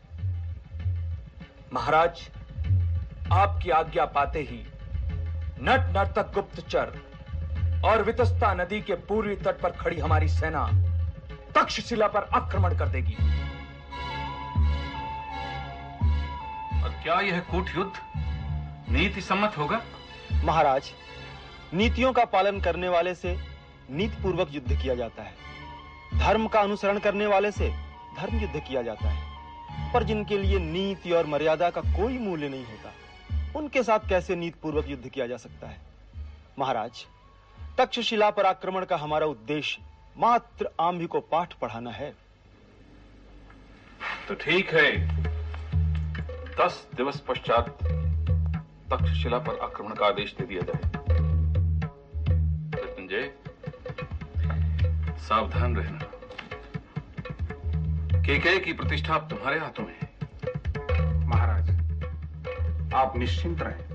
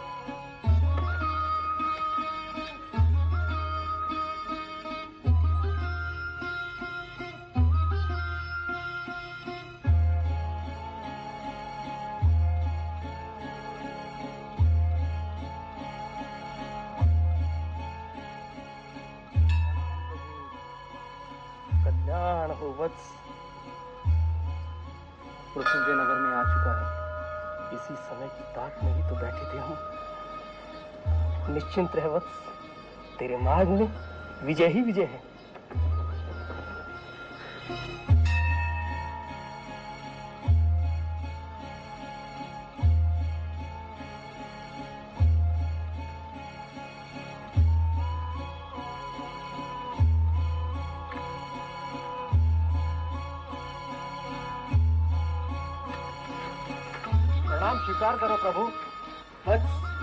माता की बराबर सेवा करना। शीघ्र ही राजपद पाएगा। माता में भक्ति अटल रहे कल्याण होगा। प्रणाम स्वीकार हो प्रभु। प्रणाम राजमाता। अपने सेवकों को भेजकर मुंडों के लिए बिल्व पत्र मंगवा दें तो कल्याण होगा। जटिल उपासना के लिए जा रहे हैं। जाओ सेवकों निकट के वृक्षों से विल्व पत्र तोड़ लाओ।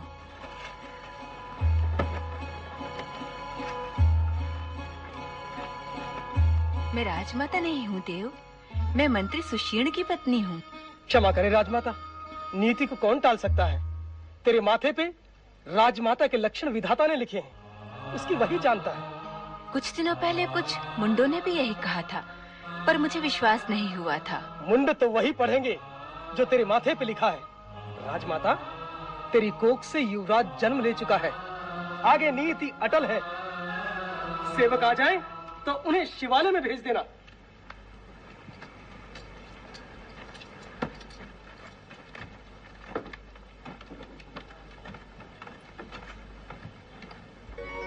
मुंड तो वही पढ़ेंगे जो तेरे माथे पे लिखा है। तेरे माथे पे राजमाता के लक्षण विधाता ने लिखे हैं। उसकी वही जानता है।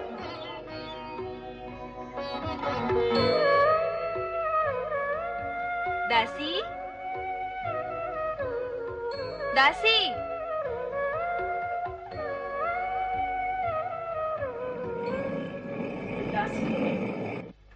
आज मेरे युवराज के लिए कुछ सुंदर पकवान बना। क्या? युवराज आम भी आज घर आ रहे हैं? नहीं रे मैं तो अपने पुत्र की बात कर रही हूँ। आज बड़ी प्रसन्न दिखाई दे रही है देवी। अरे तू भी प्रसन्न हो। शीघ्र ही तू राज महिषी की प्रमुख दासी होगी। मेरा ऐसा भाग्य कहाँ? जो राज महर्षि की मैं दासी बनूं? एक बात तो बता। क्या मैं राजमहिषी नहीं दिखाई देती? आप बहुत सुंदर हैं, देवी। अतः देवी अंकिता के उद्गार सुन, मैं सीधे आपके पास दौड़ी चली आई। मेरे लिए क्या आज्ञा है, देव?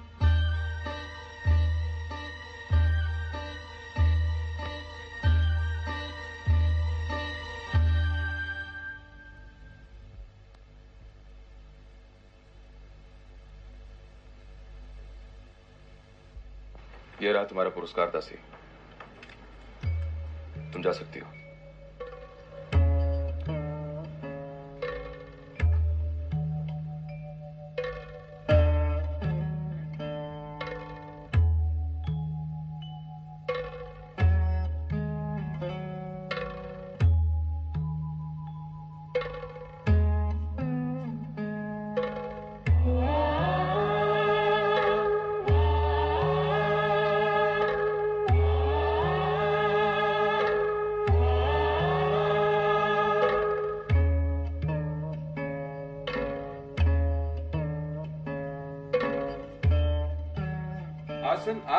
लिए किया गया है मंत्रीवर आप इस पर बैठेंगे नहीं?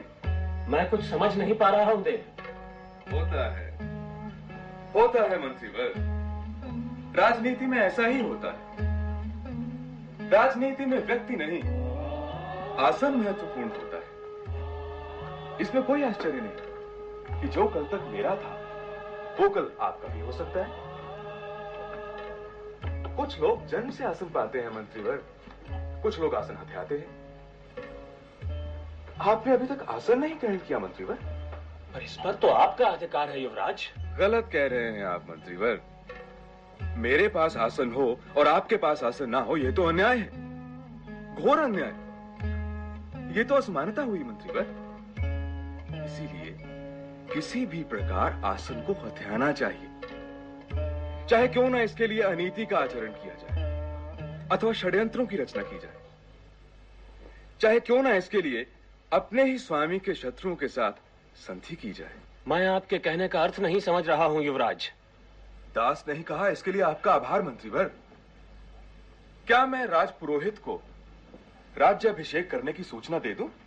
किसके राज्याभिषेक की तैयारी हो रही है युवराज?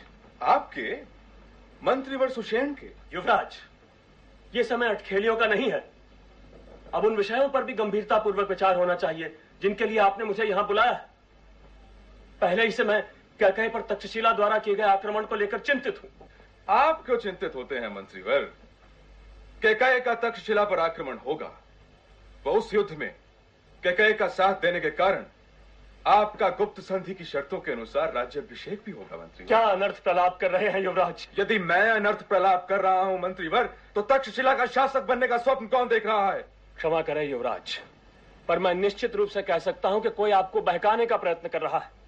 तक्षशिला के राज परिवार में फूट डालने का प्रयास किया जा रहा है। युवराज, ज़रूर इसमें कैके अथवा अभिसार के गुण पुरुषों की कोई चाल है।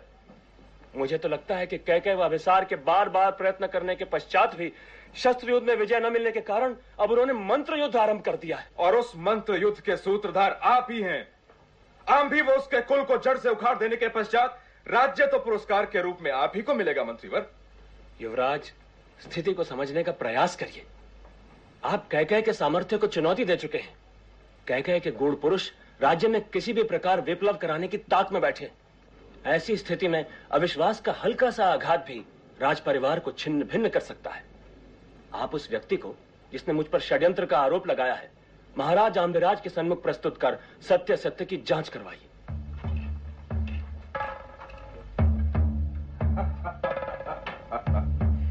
आइए। आइए राजमाता। आप मंत्रीवर सुषेण को राज्याभिषेक के रूप में क्या उपहार देंगी राजमहिषी क्षमा करें युवराज इसमें मंत्रीवर का कोई दोष नहीं है। मैं ही मूर्ख थी जो मैंने उन जटिलों पर विश्वास किया। वह अपनी क्षुद्र बुद्धि के कारण दासी के समक्ष अनुचित उद्गारों का प्रयोग किया। मैं आपको दोष कहाँ दे रहा हूँ देवी अंकिता?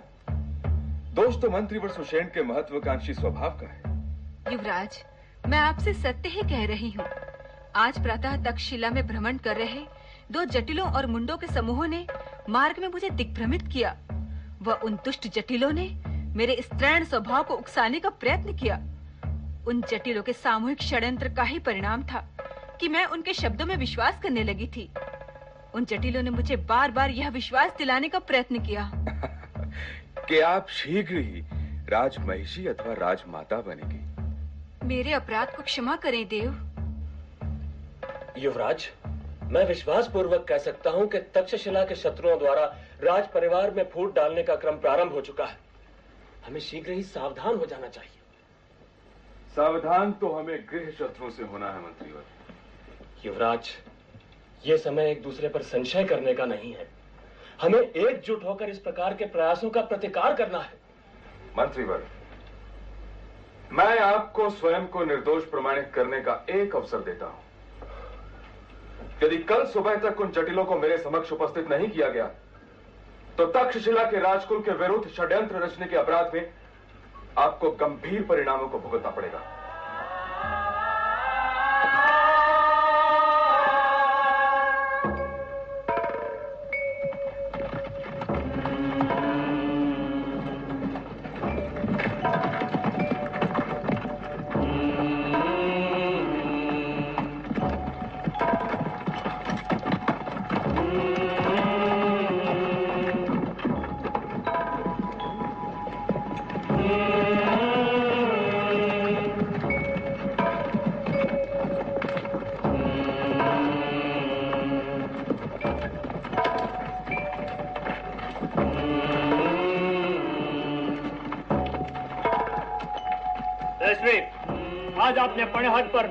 मुंडो और जटिल को देखा है। नहीं।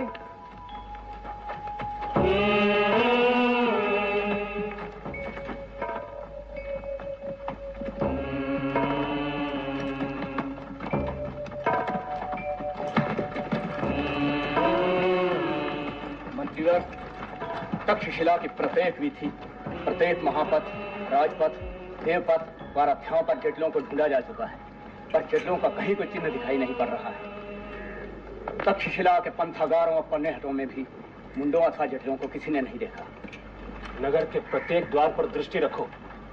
नगर से आवागमन करने वाले प्रत्येक द्वार पर प्रत्येक व्यक्ति पर दृष्टि रखी जाए। यदि आवश्यकता हो तो शंकास्पद व्यक्तियों के निवासों की तलाशी भी ली जाए। किसी भी कीमत पर जटिल तक्षशिला से प्रस्थान न करने पाए। यदि कोई व्यक्ति शंकास्पद स्थिति में दिखाई पड़ता है तो उसे बंदी बनाना। जटिलों का लुप्त होना हमारे लिए जीवन मरण का प्रश्न हो सकता है। मुझसे सतत संपर्क बनाए रखो। जो आज्ञा मंत्रीवर सज्जनों ये दुकूल देखिए पार्सपुरी के कुशल तंतुवायों के हाथों से ये बुना गया। पार्सपुरी के ही रंगरेजों ने इसे रंगा और सुंदरता प्रदान की। सौंदर्य को देखने से उसका मूल्य बढ़ता है पर इस दुकूल का मूल्यांकन तक्षशिला के रसिक नागरिक और श्रेष्ठों के हाथों में है मंत्री न जाने ये दुकूल किस श्रेष्ठों के हाथों आएगा? प्रणाम मंत्रीवर। आपने आज्ञा दी होती तो मैं स्वयं पढ़ने लेकर आपके भवन पर उपस्थित हो जाता। मंत्रीवर आसन ग्रहण करें। अपने प्रेसी के सुंदर अंगों की शोभा बनाएगा। तो श्रीमान बुद्धिमान गुणवान कला कोई आज्ञा मंत्रीवर? श्रेष्ठी क्या तुम ऐसे जटिलों को जानते हो जो सच्ची भविष्यवाणी कर सके? आप भी भीरु स्वभाव सामान्य जनों की तरह ग्रह नक्षत्रों में विश्वास करते हैं मंत्री? बात यह है कि कुमार आम भी कुछ सिद्ध जटिलों का सम्मान करना चाहते हैं। इसलिए तुमसे पूछ रहा हूँ कि यदि तुमने जटिलों को देखा हो तो उन्हें ढूँढने में आसानी होगी। जटिलों व मुंडों में मेरी कोई श्रद्धा नहीं है मंत्रीवर। आप भी उनके फेर में मत पड़िए। श्रेष्ठी यदि तुम पढ़ने हट में जटिलों को देखो तो मुझे तुरंत सूचित करना। ये आदेश है। जो आज्ञा मंत्रीवर।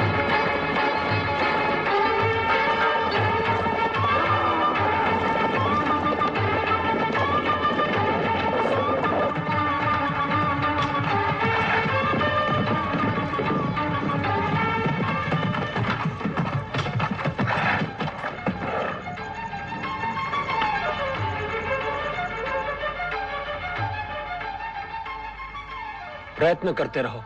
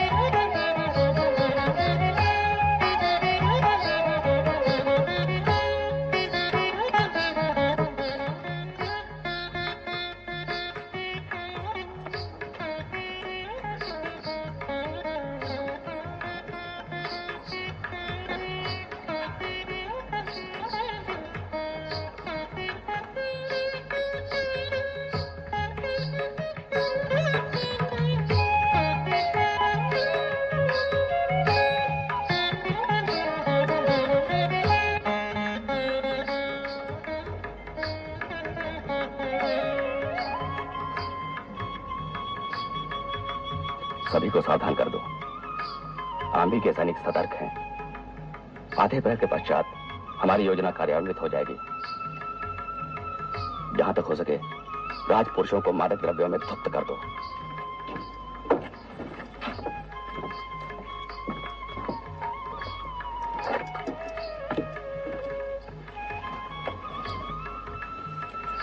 रात्रि के अंतिम प्रहर में तुम्हें पुनः सूचना मिलेगी परंतु तक्षशिला के गुरु पुरुषों से सावधान रहना हाँ?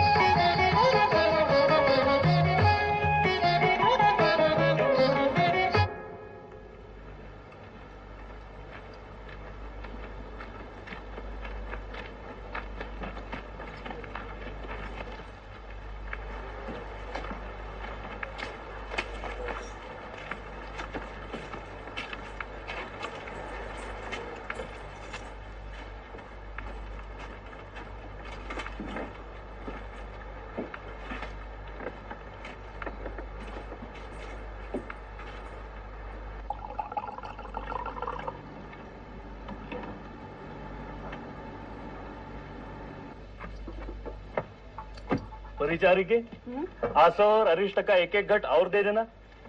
क्या बात है सेवक? तक्षशिला की प्रतिष्ठित गणिकाएँ आज पूरी तक्षशिला को आसव मैरे मेदक अरिष्ट और मधु में डुबो देना चाहती है जो पल पल गणिकाओं के सेवक आसव के लिए दौड़े चले आ रहे हैं। पता नहीं आज तो मदन भी मादकता से झूम रहा होगा। इतनी मदिरा का सेवन हो चुका है। अब मुझे भी अपने हाथों से एक चशक पिला दो ना। अब जाते हो या स्वागत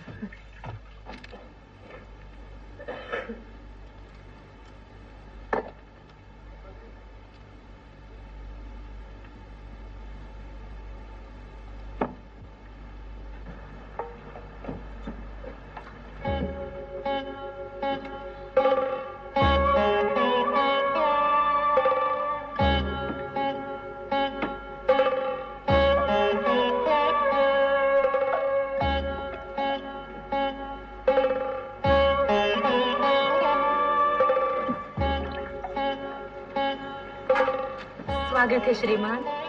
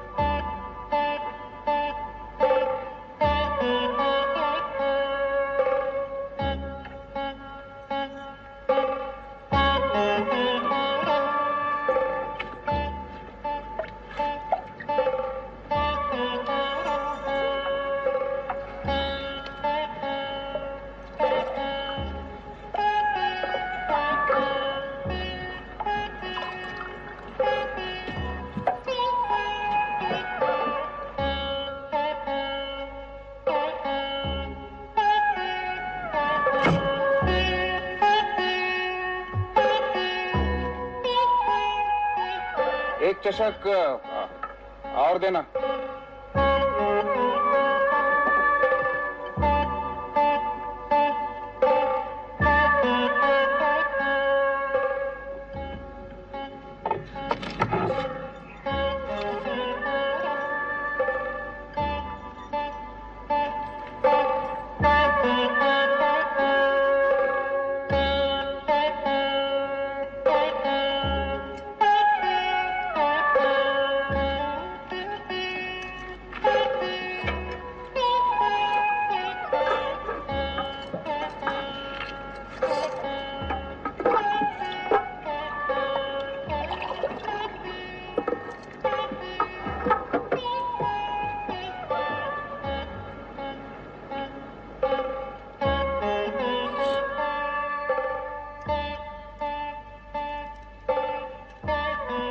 निवासी हो।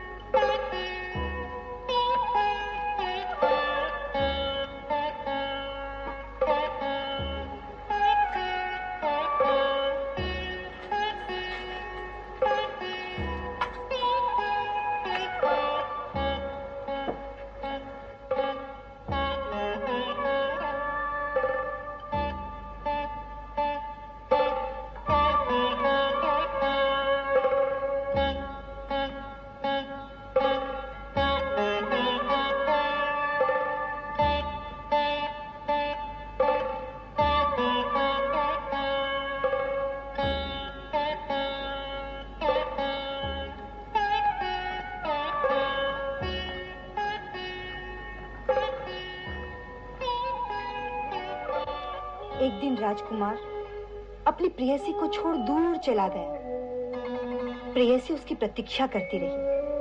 दिवस, मास, वर्ष बीत गए, पर वो न लौटा। और यहाँ उसका बूढ़ा पिता अपने पुत्र की प्रतीक्षा कर रहा है। तो दूसरी ओर, बूढ़े राजा का मंत्री पुत्र की अनुपस्थिति में राजा के विरुद्ध षड्यंत्र रच रहा है। उस नीच की दृष्टि राजकुमार की प्रेयसी पर भी है।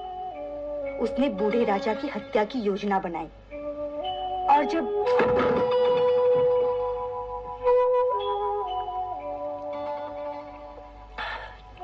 आज क्यों बहुत स्नेह उमड़ पड़ा है प्रिय? बहुत दिनों के बाद ये अवसर मिला है ना? राजपुरुषों की अपनी व्यवस्था होती है प्रिय। राजकीय उत्तरदायित्व से मुक्ति नहीं मिलती। क्या प्रेम करने के लिए भी मुक्त नहीं हो सकते आप? मेरी मुक्ति तो तुम हो।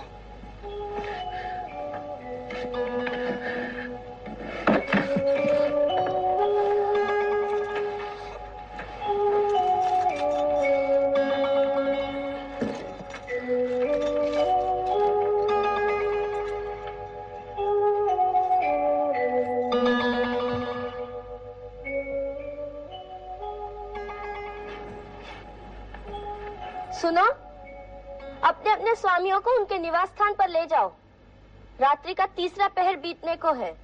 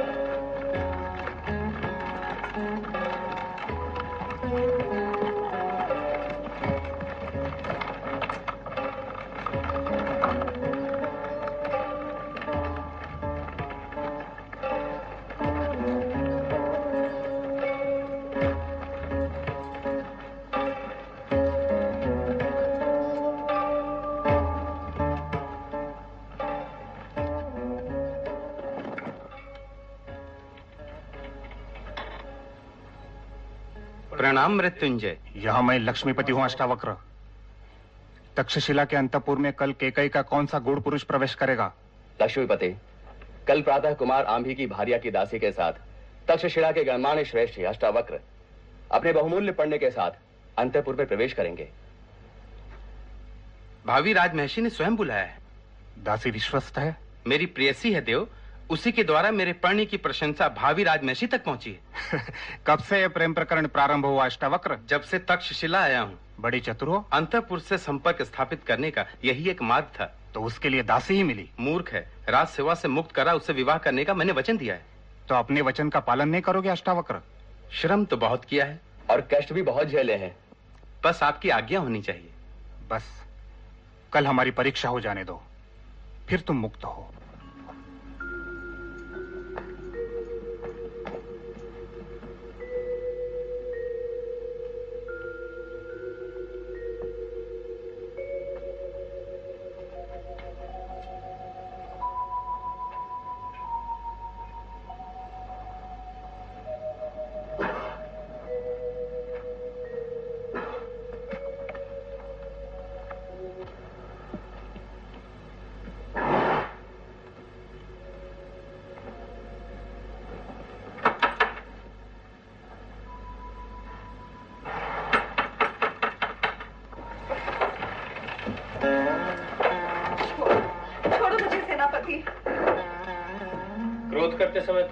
भी सुंदर लगती हो शुभ यदि मैं किसी दिन तुम्हारी हत्या करने पर तत्पर हो जाऊँ तो? साक्षात देवी लोगों। मुझे बहकाओ मत सेनापति क्रोधवश किसी दिन मैं अपने जीवन का अंत कर लूँगी। क्यों? मेरा अंत नहीं देख सकते और मुझे मेरा अधिकार भी नहीं देना चाहते। मैं पूरी तरह से तुम्हारा ही तो हूँ। तुम मेरे भीतर जल रही अग्नि को नहीं समझ पाओगे सेनापति। मैं पल पल तुम्हारी प्रतीक्षा में जलती रहती हूँ। मेरे निकट आओ। नहीं आज तुम्हें भी प्रतीक्षा करनी होगी। मैं कहती हूँ छोड़ो मुझे वरना आज कुछ अनिष्ट हो जाएगा। आज तुम्हारा जो जी चाहता है कहो। अब परिणाम की परवाह नहीं है मुझे। तो फिर आज भी इतनी देर से क्यों आए? शुभदय आज आंभी के साथ सारा दिन नगर में घूमता रहा।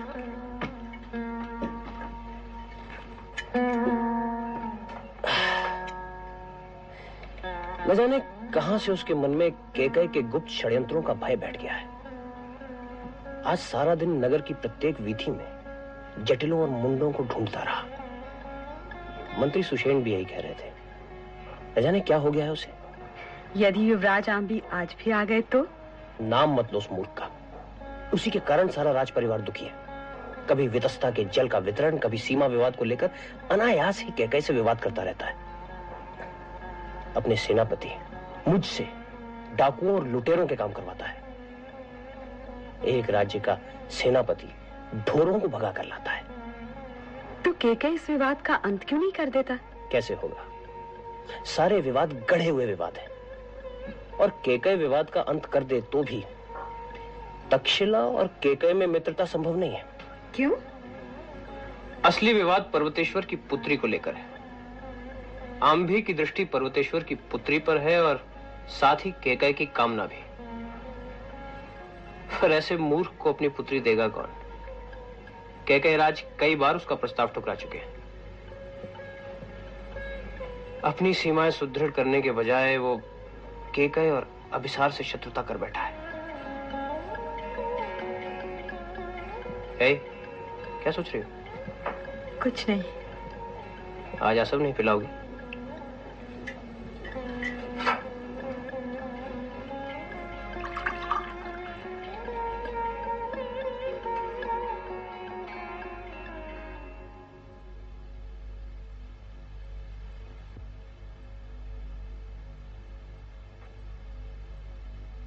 क्या विचार कर रहे हैं आप?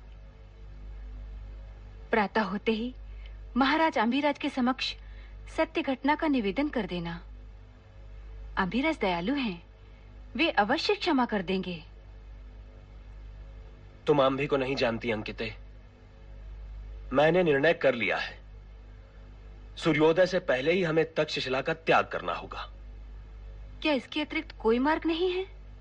जीवित रहने का शायद इसके अलावा और कोई मार्ग नहीं है। आज बड़ा विचित्र व्यवहार कर रही हो तुम शुभ पता नहीं कब व्यक्ति अभिनय करते करते स्वयं अपनी भावनाओं से खेलने लगता है सेनापति। कौन अभिनय कर रहा है? मैं। बहुत भावुक हो रही हो तुम आज। स्त्री को तुम नहीं समझोगे सेनापति। ए, क्या हुआ तुम्हें? कुछ नहीं।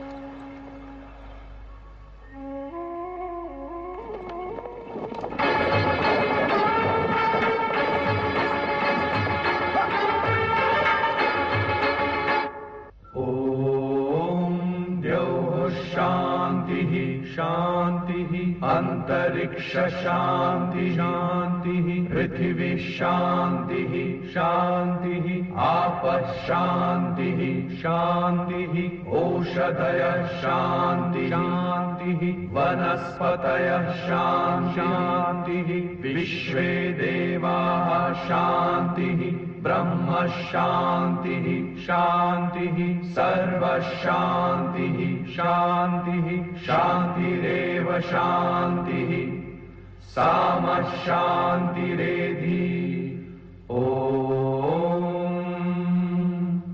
ॐ द्यौः शान्ति।